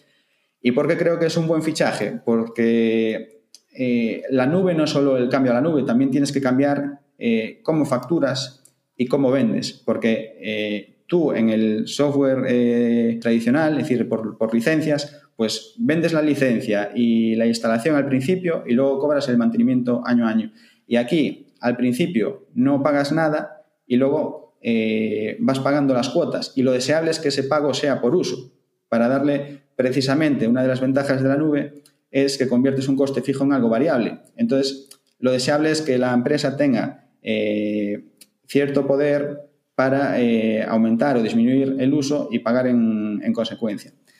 Entonces, hay que hacer un cambio en muchas vertientes y el marketing es otro de ellos que hasta ahora pues, no lo estaban haciendo desde mi punto de vista correctamente. Ahora van a cambiar eh, todo el sistema de precios, de incentivos de la organización. Eh, están, bueno, ya han negociado con, con, los que ofrecen la infraestructura, que son Microsoft, AWS, Google, Alibaba, y eh, como ellos son un cliente muy importante, pues pueden negociar mejores precios con, los que ofrecen la infraestructura que las empresas por su cuenta, de forma que eh, quieren disminuir el eh, total cost ownership, es decir, el coste total de, de, del uso del, software, eh, que le salga más barato a la empresa de lo que está pagando ahora y saliéndole rentable a SAP. Es decir, no de forma inicial, sino a partir de, los cinco años. Esto, lógicamente, pues es algo arriesgado porque eh, si, los inversores quieren que los ingresos y los beneficios vayan creciendo constantemente, pues cuando se produce un salto a la nube, lo que se produce es que tú en el año cero no ingresas y vas a eh, ingresarlo poco a poco eh, en los años posteriores. Pero el efecto inmediato que se produce es que la empresa no está creciendo, que está estancada y eso provoca mucho miedo. Y de hecho, pues es lo que está pasando en, en los resultados. Eh, bueno, comentando la pregunta de cuántos años hacen falta, eh, puede ser un proceso largo y de hecho en las empresas que, que hicieron este cambio como, como, Adobe, como Microsoft, pues son varios años. Aquí se espera que los frutos pues empiecen eh, más o menos en el año 2024, según los objetivos de, la empresa. Pero bueno, volviendo al tema de por qué SAP, pues eso, van a cambiar el marketing. Luego también, ahora por fin van a hacer una integración total entre las, eh, las soluciones SaaS que tenían y su ERP. Porque hasta el momento las empresas que tenían licencias y tenían software, si se pasaban a la nube, perdían funcionalidades porque eh, ese castillo de software que tenían construido no se podía extrapolar a la nube. Entonces, ahora están trabajando para llevar el mayor porcentaje posible a la nube y que una empresa, si quiere pasarse, pueda pasarse. Lógicamente, eso pues, eh, requiere de muchas inversiones, requiere a corto plazo de primeros resultados. ¿Por qué? Pues porque hay que invertir mucho en I+.D., en personal, eh, luego también las soluciones que estaban ofertando no eran eh, nube real en muchos casos. Por ejemplo, ofrecían HANA instalado en, en un hyperscaler que se llama, bueno, en, en un Azure. Un, y, y, claro, eh, tú necesitas rediseñar el software eh, para hacerlo escalable, para hacerlo apto para la nube. Eso lo acaban de hacer este año también. Y en definitiva, eh, antes era, desde mi punto de vista, eh, algo cosmético, ahora por fin van a hacer la, la apuesta real y, y eso eh, debería de reflejarse poco a poco en, en, los números.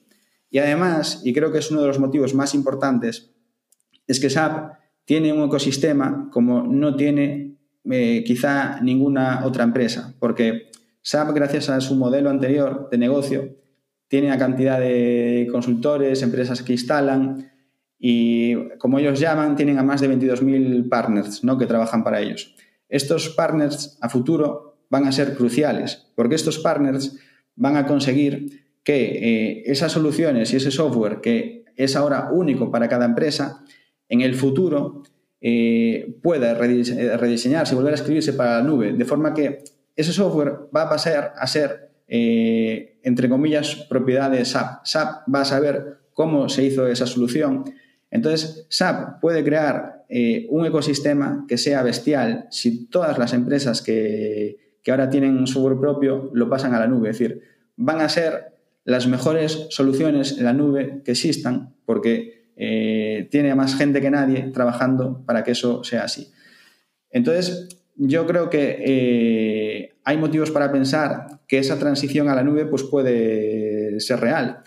Y de hecho, eh, solo hay que pensar en cómo Microsoft en su momento, que tenía Windows o tenía Office y todo el mundo decía, esto no va a ningún lado, ¿no? Es decir, si la gente cada día piratea más y qué valor tiene esto, Windows se va a acabar, va a salir algo parecido a Office, toda esta narrativa Y de repente llegó un tío como Nadella que dijo, pues esto, si, si apostamos por la nube, por la infraestructura, y metemos todo esto como suscripción en la infraestructura, eh, para empezar ya compensamos los costes fijos y luego conseguimos un apalancamiento operativo bestial. Y todo va a ser caja y todo va a ser recurrente, es decir, un negocio bestial. Y SAP está en un punto muy parecido. Tiene un negocio legacy que la gente cree que, bueno, pues eh, ya no está de moda, no se habla de SAP. En cambio tiene todo eh, para ser un eh, negocio enorme en, en la nube. Eh, no sé si por casualidad o no, pero en el último evento que hicieron invitaron a Nadella y Nadella pues también fue, pues lo cual es sintomático, ¿no? Que haya tan buena sintonía entre ellos. Eh, luego están fichando a gente de, de, Microsoft, como comentaba esta Julia White, que era responsable de marketing, pues es un fichaje que han hecho este año, pero también ficharon a la responsable de Microsoft en Alemania, que es eh, Sabine Bendiek. Luego Qualtrics, que es una empresa de la que también tenemos que hablar, que es una de las empresas que compró McDermott, también fichó a un, a un de Microsoft, que es Bran Anderson. En definitiva, están captando talento de fuera que es precisamente eh, experto en, en, lo que viene. ¿no? Y, y, luego, aparte, eh, es que tiene tal cual lo que tenía Microsoft, que Microsoft tenía un producto tradicional, pero que sí podía transicionar a la nube, y SAP también lo tiene, y tiene eh, sobre todo en la relación con las empresas. ¿no? Es decir, eh, porque lo bueno de Microsoft es que esa nube se la pudo vender a mucha gente porque ya trataba con las empresas y aquí en este caso eh, el RP de, de, SAP pues tendrán unas 50.000 empresas, pero eh, las empresas que usan soluciones de SAP pues eh, son más de 400.000. Entonces, tú una vez que tengas una buena solución en la nube, que sea muy sencilla de, comprar, porque de hecho las instalaciones de SAP, eh, hay instalaciones que se llaman eh, Greenfield y Brownfield. Greenfield son las nuevas. Pero las nuevas van bastante bien. Y de hecho, en, en, el último mes, pues se ha publicado que la propia Alphabet contrataba servicios de SAP. Y Alphabet tiene nube, tiene de todo, es un empresón y eh, confía en SAP. Pues yo creo que es una muestra de decir, joder, pues parece que algo bien están haciendo, ¿no? Y aquí hay otra, otra característica clave y es que eh, Klein está dispuesto a poner a toda la empresa en una misma dirección, que fue exactamente igual lo que hizo Nadella. Nadella eh, cogió todos los servicios y los puso en la nube y eso es imparable. Y aquí eh, Klein está cogiendo a toda la empresa y dice vamos a apostar eh, por la nube como prioridad. Entonces yo creo que eh, eso, hay motivos para, para pensar que, que, la nube puede, puede funcionar. Y luego, aún encima, y, esto está un poco relacionado con, con, Microsoft, y es algo de lo que no se está hablando en absoluto, ni en Twitter, ni en las noticias, y es que creo que en los años futuros va a haber una nueva macrotendencia. Es decir, igual que la nube fue una macrotendencia y hay otras como pues, la, salud y bueno, muchos otros, eh, de las que no gustan los inversores, ¿no? esas tendencias seculares de largo plazo, pues creo que se está empezando a generar una nueva macrotendencia de la que SAP puede ser parte. Y es la macrotendencia de los Industry Specific Software, eh, que podríamos decirle podríamos decir que son los verticales 2.0. Es decir, hasta el momento había verticales, que es el software específico de un sector, pero ahora esto vamos a hacerlo en la nube y vamos a hacerlo a lo bestia. Eh, que sean eh, software muy potente. Imaginemos que SAP consigue pasar al sector del automóvil a la nube. El, el RP que le van a dar a ese vertical va a ser bestial si lo consiguen porque tendrá eh, lo básico, pero también va a tener lo, lo más complejo que, que, haya, ¿no? porque va a tener a todo el sector. Pues imaginemos que consigue hacer eso con los 25 verticales que, que ofrece.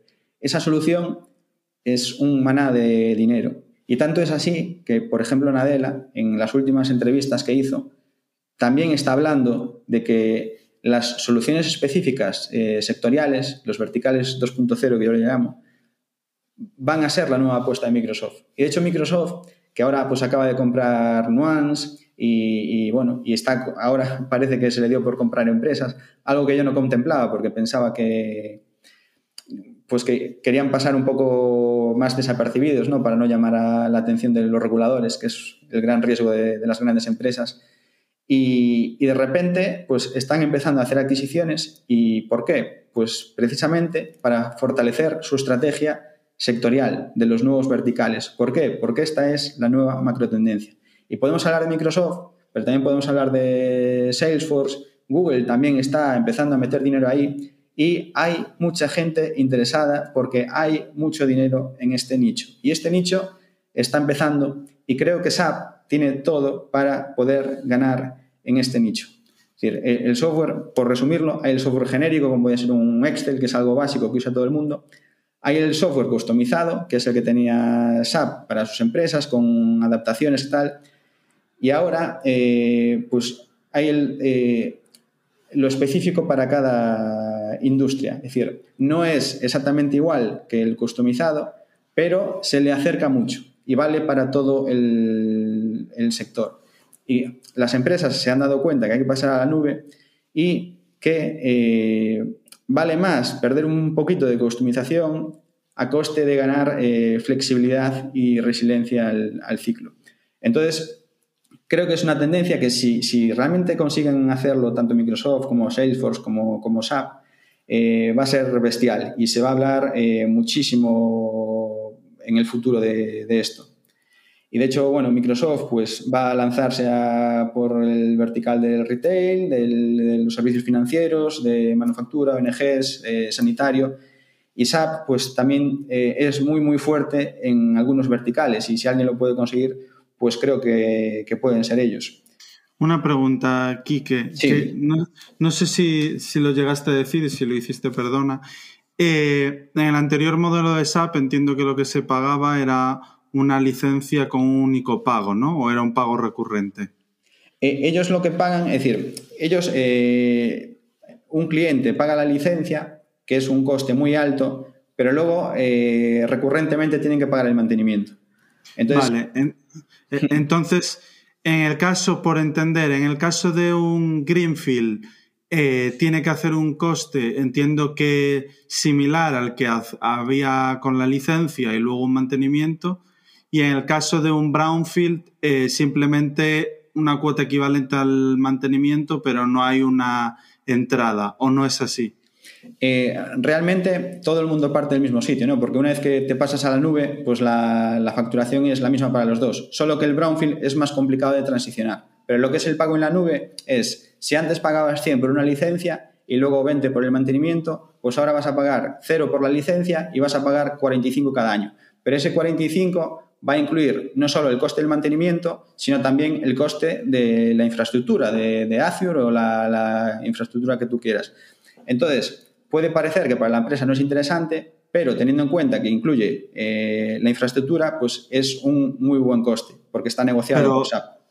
Pero claro, por, por, eso quería entrar en la distinción de Greenfield y Brownfield. Uh -huh. Desde un punto de vista de un Greenfield eh, sale beneficiado porque se libra del coste inicial, pero desde el punto de vista de un Brownfield que ha pagado la licencia en su día, eh, en mi ah, opinión, bueno, ya, sale... ya, ya. Vale, vale, sé por dónde vas. Sí, sí, ahí, lógicamente, bueno, eh, es lo que comentaba antes de, del marketing y los precios, que hay que, hay que pensar en esas cosas, ¿no? Y, y a esa gente pues, que ya ha invertido en las licencias, pues lógicamente hay que tener un detalle con ellos. Es decir, no sé cuánto les van a cobrar, porque eso lógicamente no lo van a decir, pero son cosas que, que hay que pensar. Por eso el cambio a la nube no es algo que diga, ah, vamos a cambiar a la nube y, y no pensamos en qué vamos a facturar o cómo lo vamos a hacer eh, claro, hay que pensar en todo esto y, y lógicamente, bueno, ahí pues eh, a esas empresas van a empujarlas con, con, descuentos y ventajas, claro.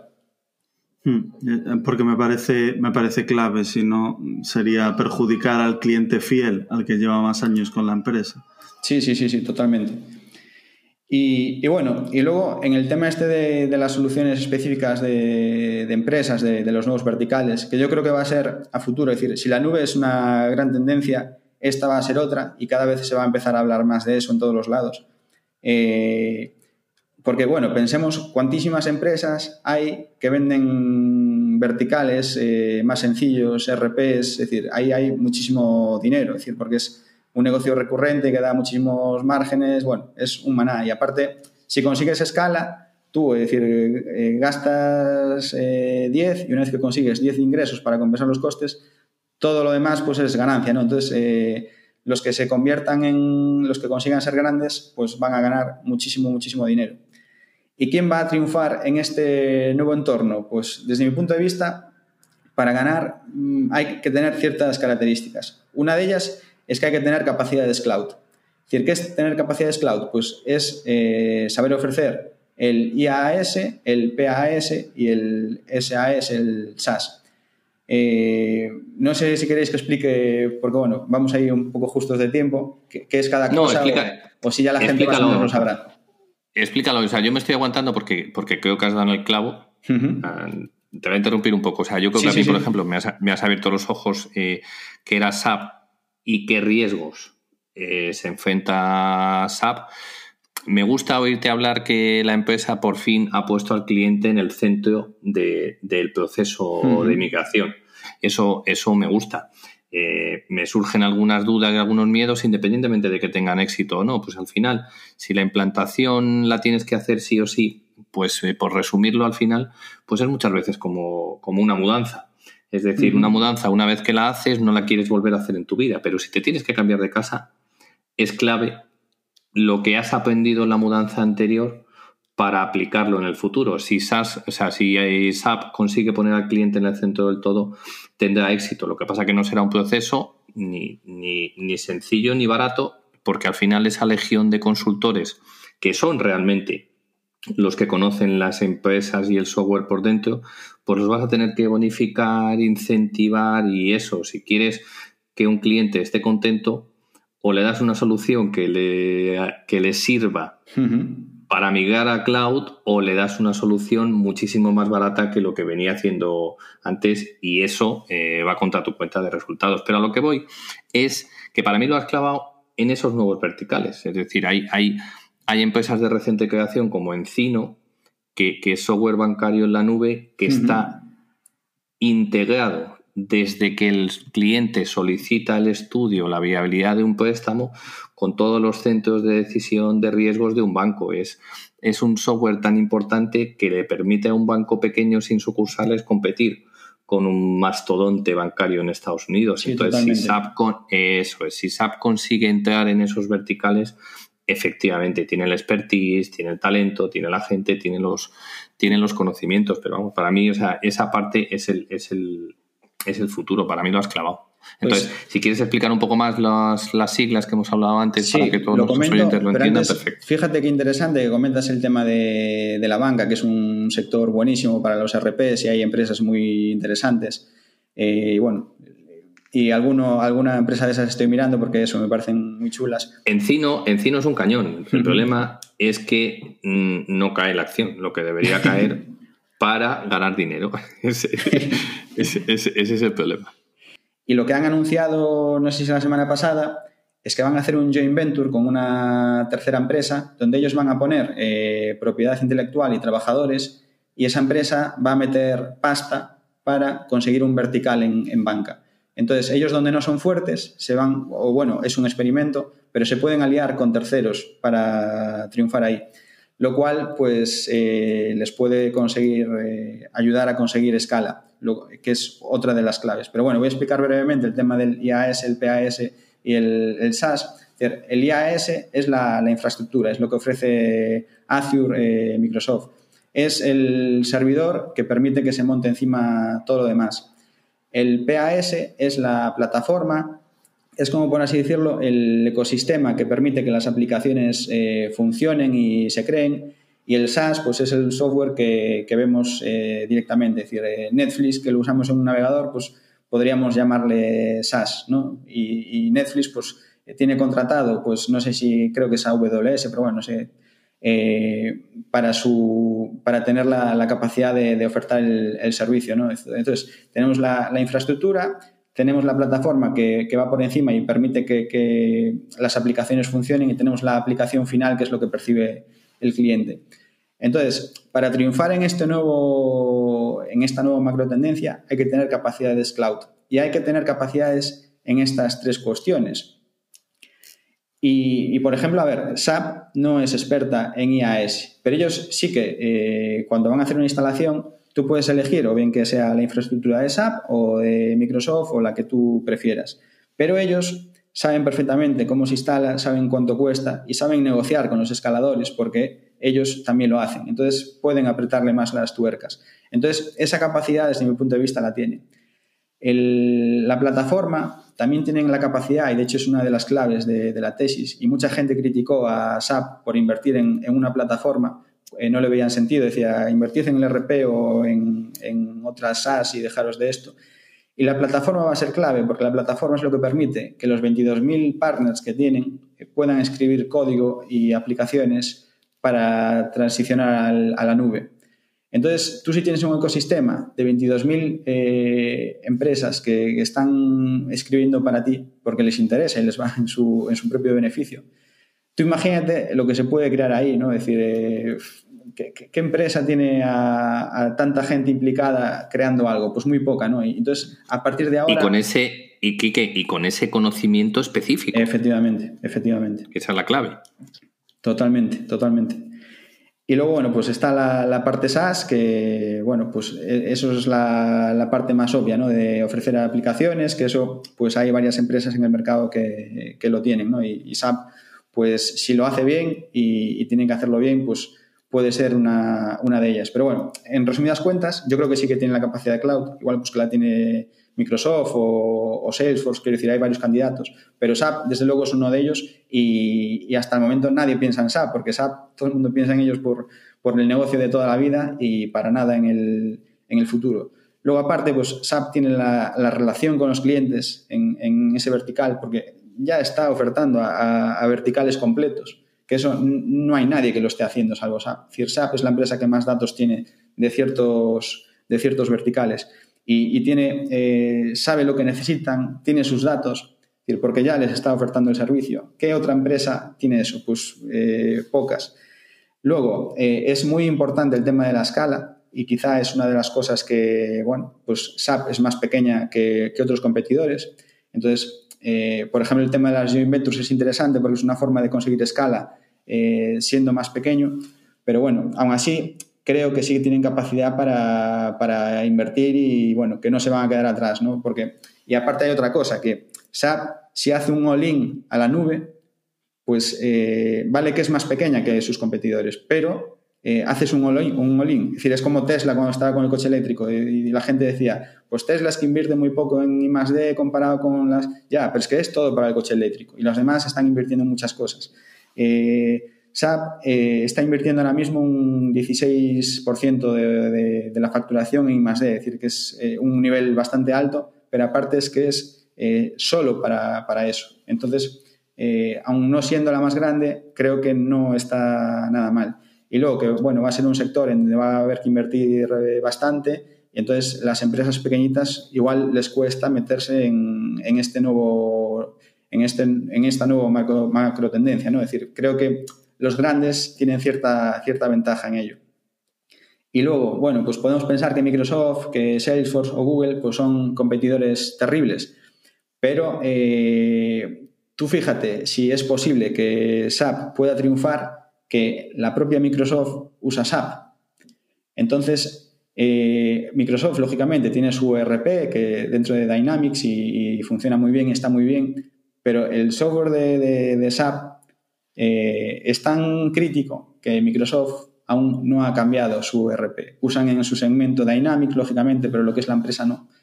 Y, entonces, eso da una idea de cómo está posicionado SAP en el mercado. Desde mi punto de vista, Microsoft y Google, que tienen la infraestructura, pues van a empezar a crecer hacia arriba, ¿no? Y, por ejemplo, las adquisiciones de Microsoft eh, son, muestra de ello, de que quieren eh, añadir capacidades nuevas eh, en cada vertical para ir yendo de lo más sencillo a lo más complejo. Salesforce, en cambio, ha seguido una estrategia de intentar eh, comprar todo lo posible y, eh, poner granitos o semillas en, en mayores sitios posibles y luego empezar a, a crecer a partir de ahí.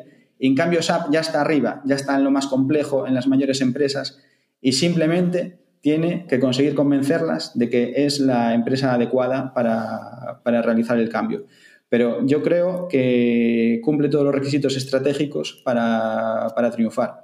Y, de hecho, bueno, yo en su momento cuando compré Microsoft fue pues, eh, por analizar toda la estrategia, creer que, que, podía triunfar, pues eso, analizando punto por punto las características que cumplía.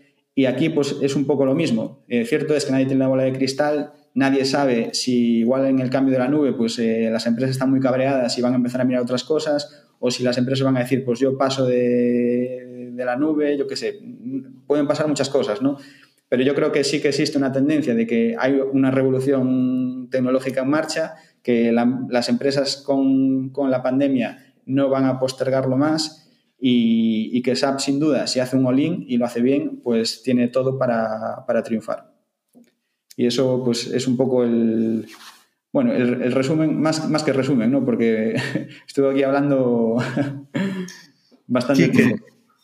Entiendo por lo, por lo que has comentado que al final si realmente se da esa transición, sea en los años que sea, eh, los márgenes de SAP se van a expandir porque el mantenimiento pasa de ser, comentaste que 20 euros, si no me equivoco, a 45, uh -huh. no sé si dijiste dólares. Sí, eso, bueno, eh, lo dieron en una conference call, dieron esa, ese margen, pero también hay que pensar que de esos 45, una parte va a ir a Microsoft o a otras empresas. Entonces, eh, realmente no es que, es decir, el, mar, el, margen actual de SAP es altísimo y el negocio actual de SAP es muy bueno. Pero eh, la nube es el futuro, es lo que creo que van a querer los clientes y entonces yo creo que es un poco, es obligatorio. Y tampoco es que los números vayan a, mejorar tanto, porque ya te digo, los márgenes actuales son difíciles de superar. Y a corto plazo, pues incluso se produce un, una disminución ¿no? por todas las inversiones, el I D. Entonces, a corto plazo, eh, yo sería muy cauto. Ahora, a largo plazo, pues bueno, eh, sí que espero que haya buenas perspectivas. Más o menos, no sé si lo has llegado a decir, yo creo que no, más o menos a, a qué múltiplo sobre flujo de caja cotiza SAP, porque me, sí, creo recordar que, Quiero recordar que es alto y si no se van a expandir los márgenes. Sí, es, es un múltiplo, ahora mismo es, eh, es, es alto. Desde. En, mis cálculos está sobre 26 veces. Pero eh, sí que es verdad que la contabilidad no es sencilla y hay que hacer muchos ajustes para llegar a un free cash flow normalizado. Entonces, eh, si, hacéis vuestros cálculos, pues habrá gente que diga, pues está 24 veces o está a 28. Bueno, eh, hay variabilidad. Sí que es verdad que desde mi punto de vista, el múltiplo actual refleja el pasado y no el futuro. Es decir, aquí la cuestión es, eh, ¿se va a seguir, seguir acelerando la nube y van a conseguir los billions eh, de facturación en la nube que, quieren? Porque si eso, si eso lo consiguen, va a estar muy barata. Porque eso, si consiguen 22 billions de facturación en la nube, si eso lo multiplicamos por 10 veces ventas para simplificar, pues ya serían 220 billions de cotización y luego está el resto del negocio, ¿no? que, que también vale, vale, dinero. Es decir, ahora mismo están sobre 130 billones de, de, cotización, entonces si se va a 200 y pico, pues la acción multiplicaría. Por eso creo que hay una potencial recompensa interesante y lo bueno es que si todo sale mal y la transición a la nube pues no es la esperada, pues el negocio tradicional no, no se va a desvanecer de un día para otro y las soluciones SaaS que ofrecen pues son interesantes y crecen. De hecho, tan interesantes son que, por ejemplo, eh, este año ha empezado a cotizar Qualtrics, que fue una de las empresas que compró McDermott eh, y era, de hecho, el ojito derecho de McDermott. Llegó a decir que, pues, que era el futuro de SAP y que había que ir por el tema de las experiencias. Qualtrics es una empresa que, bueno, eh, la idea detrás de Qualtrics es que vivimos en la economía de las experiencias, porque ahora la gente pues, paga por las experiencias y no por el resto. Es decir, preferimos pagar por un viaje que por un, yo qué sé, pues, igual eh, por un ordenador o lo que sea, ¿no? Eh, entonces, como vamos hacia ahí, pues necesitamos medir eh, cómo percibimos las experiencias pues, con los empleados, con las marcas, con los productos. Y, bueno, es una empresa que tiene, tiene un buen crecimiento, tiene números bastante, bastante atractivos y, es una de las empresas SaaS de, de SAP, ¿no? Es decir, y, como esta, pues hay más, es decir, y esto pues va a seguir creciendo. Y de hecho Qualtrics era pues tan atractiva, pues que ahora hicieron una spin-off y empieza a cotizar, lo cual pues también es un experimento interesante para poner en valor eh, soluciones que tienen y están eh, como detrás del caparazón de SAP, de la marca de SAP, y tienen mucho valor, están muy bien posicionadas. Entonces, gracias a esto, pues sabemos que Qualtrics pues vale el doble de por lo que lo compraron, ¿no? O incluso más. Y, y, Klein está demostrando tener como visiones muy amplias de decir, pues mira, tengo esta solución que no se está valorando, pues mira, que, que cotice y, y, que, vuele, que vuele libre, ¿no? Porque ahora Qualtrics estaba un poco limitada a los clientes de SAP y, y ahora pues va a poder ir más libre para captar clientes de, de todo tipo, incluso igual le favorece en, su crecimiento y en su valoración. Entonces, esa es un, eh, pensar eh, de forma diferente antes, ¿no? Decir, pues vamos a dejar que vuele, o el tema de las joint ventures para nuevos verticales, cuando SAP antes eso nunca lo habría hecho. Eh, creo que el hecho de pensar diferente es muy positivo en una empresa como SAP, ¿no? que tiene pues, una, una, tradición, una forma de pensar, pues, o lo de pagar dividendos. Por ejemplo, el tema de las recompras, que bueno, no es que sea mérito de, de Klein, pero eh, casi nunca recompran acciones y por fin en 2020 pues recompraron acciones. Es una tontería, pero bueno, muestra ciertos cambios, ¿no? Entonces, eh, creo que, eh, bueno, comentaba antes que la acción tiene, tiene suelo, es decir, si la cosa sale mal, pues el negocio actual vale, pero aparte creo que está habiendo cambios y, y, creo que la potencial recompensa pues puede, puede ser alta si todo sale bien. Hombre, yo creo que es bastante ambicioso el, el plan, ¿eh? porque me parece que están como en 8 o 9 billones ahora de ingresos uh -huh. de cloud y supone casi multiplicarlo por, por, por 3, pero sí es verdad que se ve un crecimiento secular en la parte de cloud y se ve cierto estancamiento en, en la otra parte. Entonces hay, más que nunca, el riesgo está en la ejecución, pero yo estoy de sí, pero bueno, que tiene cierto suelo. También hay que pensar que puede parecer muy ambicioso crecer eso, y, y lo es, porque efectivamente si pasa, pues... Eh, no, no, pero que el TAM, el TAM es muy grande. O sea... Sí, pero, pero aparte también hay que comentar que ellos no parten de cero, es decir, ellos no tienen que salir a la calle a captar nuevos clientes. Simplemente con convencer a los clientes que tienen ya van a conseguir un crecimiento muy elevado en, en su negocio cloud, porque su negocio cloud en parte viene de, de lo que ahora están sí, vendiendo sí. en licencias y son, son billions también. ¿sabes? Entonces, sí, simplemente con pasar eso a cloud ya sería un gran éxito. De hecho, el problema es que no van a conseguir pasar el, el 100% a, a, cloud. Es decir, si consiguiesen pasar un 80% de los clientes, yo creo que ya sería un éxito, porque aparte se está viendo cómo consiguen, eh, pues eso, conseguir como cliente a, a Alphabet y, y, para nuevos clientes, las instalaciones de Greenfield están funcionando muy bien, porque aparte pues, son más rápidas, eh, es más fácil diseñar el proceso desde cero. Es decir, ahí están yendo bastante bien. Y luego, si, si aún encima consiguen pasar a los clientes actuales, pues yo creo que podrían conseguir sus objetivos. Pero lógicamente, ahí está el kit de la cuestión, ¿no? Es decir, si, si eso es muy ambicioso, si se van a quedar por debajo. De hecho, los objetivos en SAP hasta la fecha, pues los mueven con bastante de eh, celeridad, ¿no? Es decir, eh, lo suben, lo bajan, lo suben, lo bajan. Es decir, que claro. esto aún está sujeto a modificaciones. Pero bueno, que tampoco hace falta que, que, lleguen a tanto. Es decir, si se queda un poquito por debajo y tal, eh, bueno, pues se ganaría dinero igual. Hombre, si, si, siguen el modelo Microsoft, que yo creo que lo has apuntado muy bien, eh, yo creo que tendrán éxito. Y al final, si es que las empresas cuyo éxito depende de las decisiones de, las, de los clientes tienen muy claro dónde tienen que ir y a dónde tienen que enfocarse. Entonces, tiene buena pinta. Con un riesgo de ejecución muy alto, pero, pero, pero tiene buena pinta. Conste que Microsoft, pues bueno, son, son palabras mayores, ¿no? Y también, eh, volviendo a lo inicial que hablamos en el programa, eh, Microsoft, vale, está caro. Eh, bueno, un poco, es decir, yo tampoco lo veo muy caro. Sí, un poquito por encima de lo que yo creo que, que ahora mismo pues, debería de cotizar. Pero pensemos que Microsoft también tiene todo para ganar en esta nueva guerra de los verticales 2.0. Entonces imaginemos eh, Microsoft, si empieza a meter billions en esto nuevo, ¿qué puede pasar? ¿no? Es decir, porque puede ser que no deje títere con cabeza y eso pues son muchos millones de, de free cash flow. Entonces, bueno, Microsoft es sin duda, yo, es la empresa que, que, no vendería de mi cartera por nada. Es decir, si, si dejase de, de gestionar mi cartera y tuviese que vender todo, pues seguramente la empresa que dejaría sería Microsoft. Súper bien explicado. No sé, por mí, no sé si Carlos tiene alguna pregunta específica.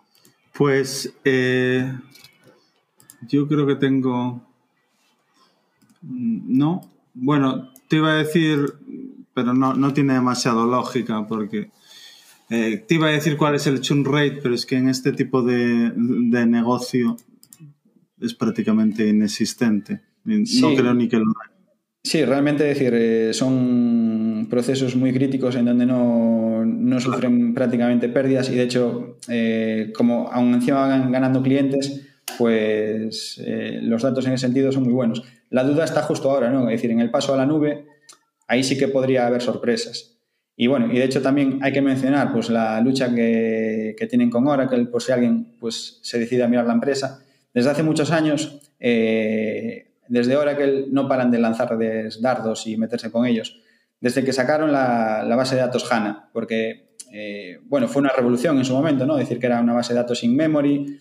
Eh, luego eh, anunciaron eso, que iba a ser S4 HANA y que iban a, querer que la gente usase la base de datos de, de SAP. Entonces, Oracle, que es líder en bases de datos, pues le sentó muy mal, porque algunos de los clientes de RP de SAP usaban base de datos Oracle.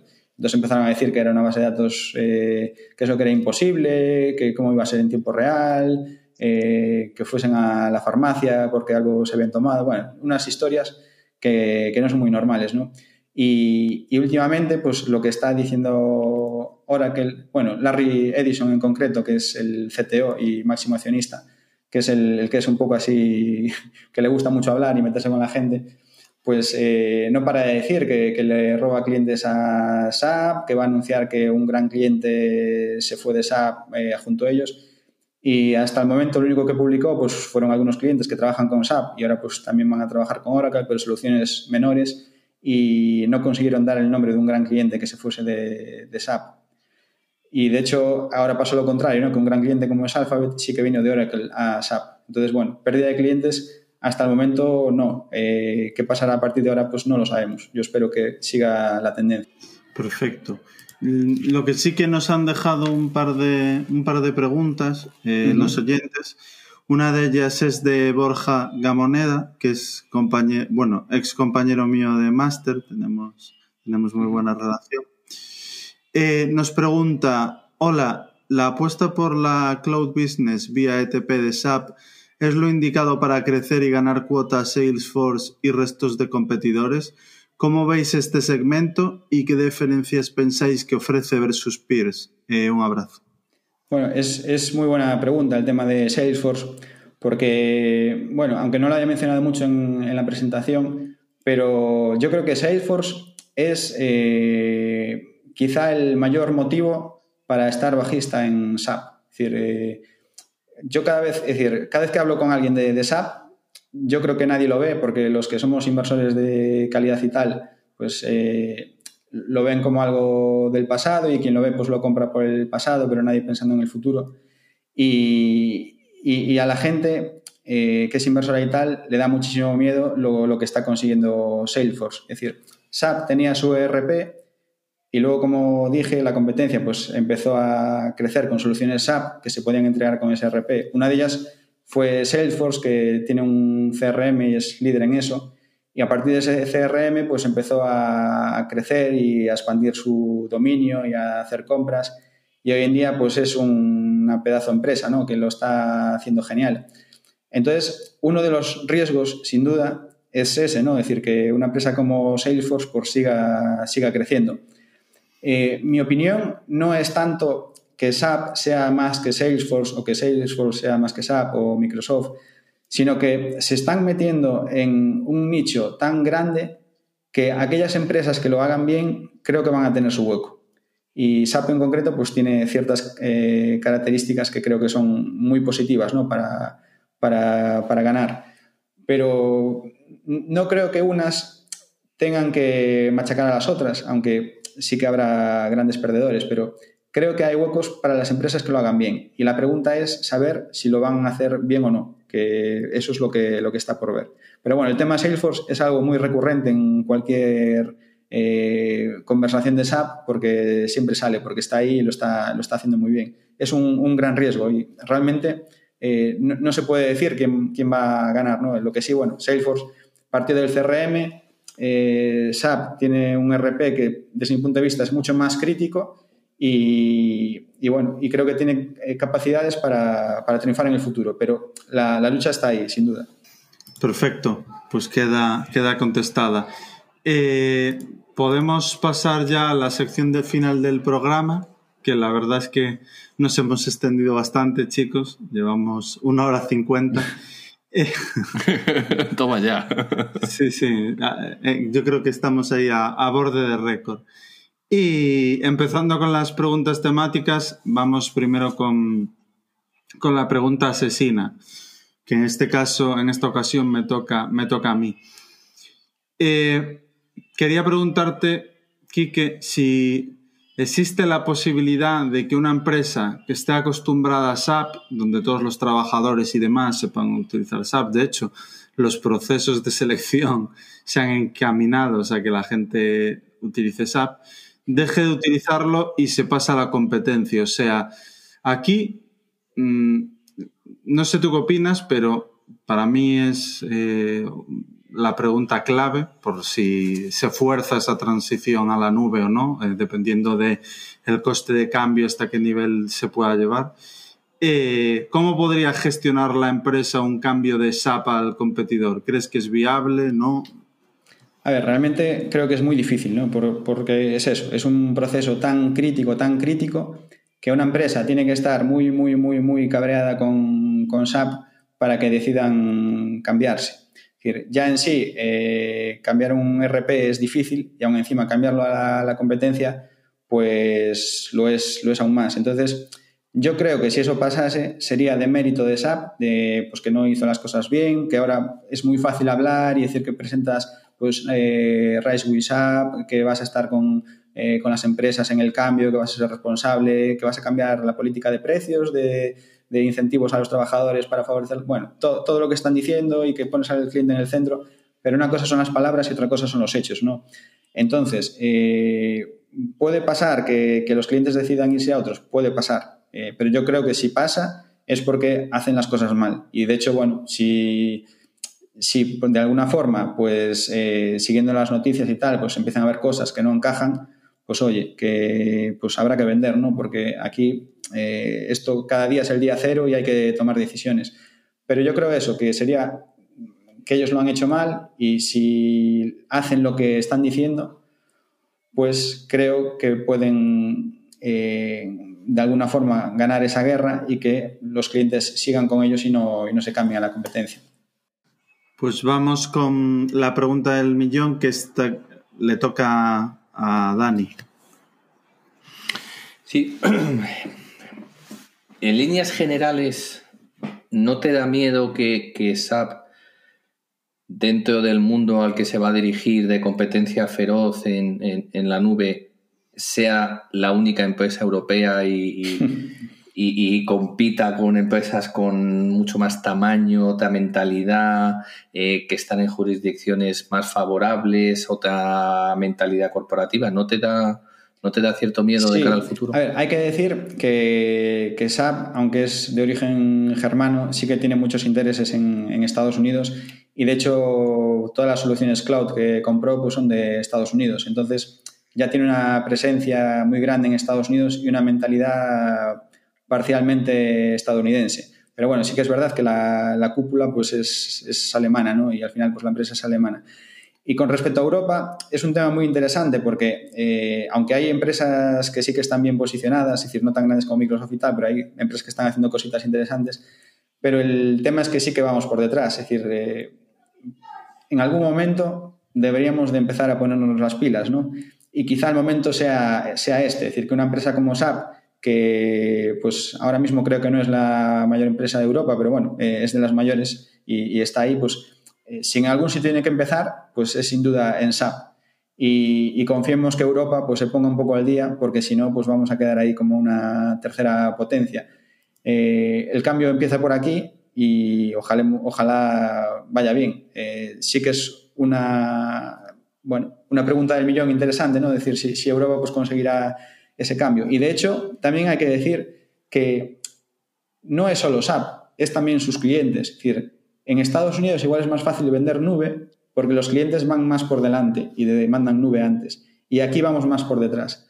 Por eso creo que quizá la pandemia haya hecho cambiar el chip de la gente y ahora sí en Europa se ve la necesidad de dar este salto y antes no. Y creo que eso puede ser positivo para SAP. Pero bueno, es algo, es una tendencia a seguir eh, de cuánto vamos a poder modernizarnos en Europa, ¿no? Y ojalá mucho y ojalá SAP pues sea de las cabezas de ese movimiento.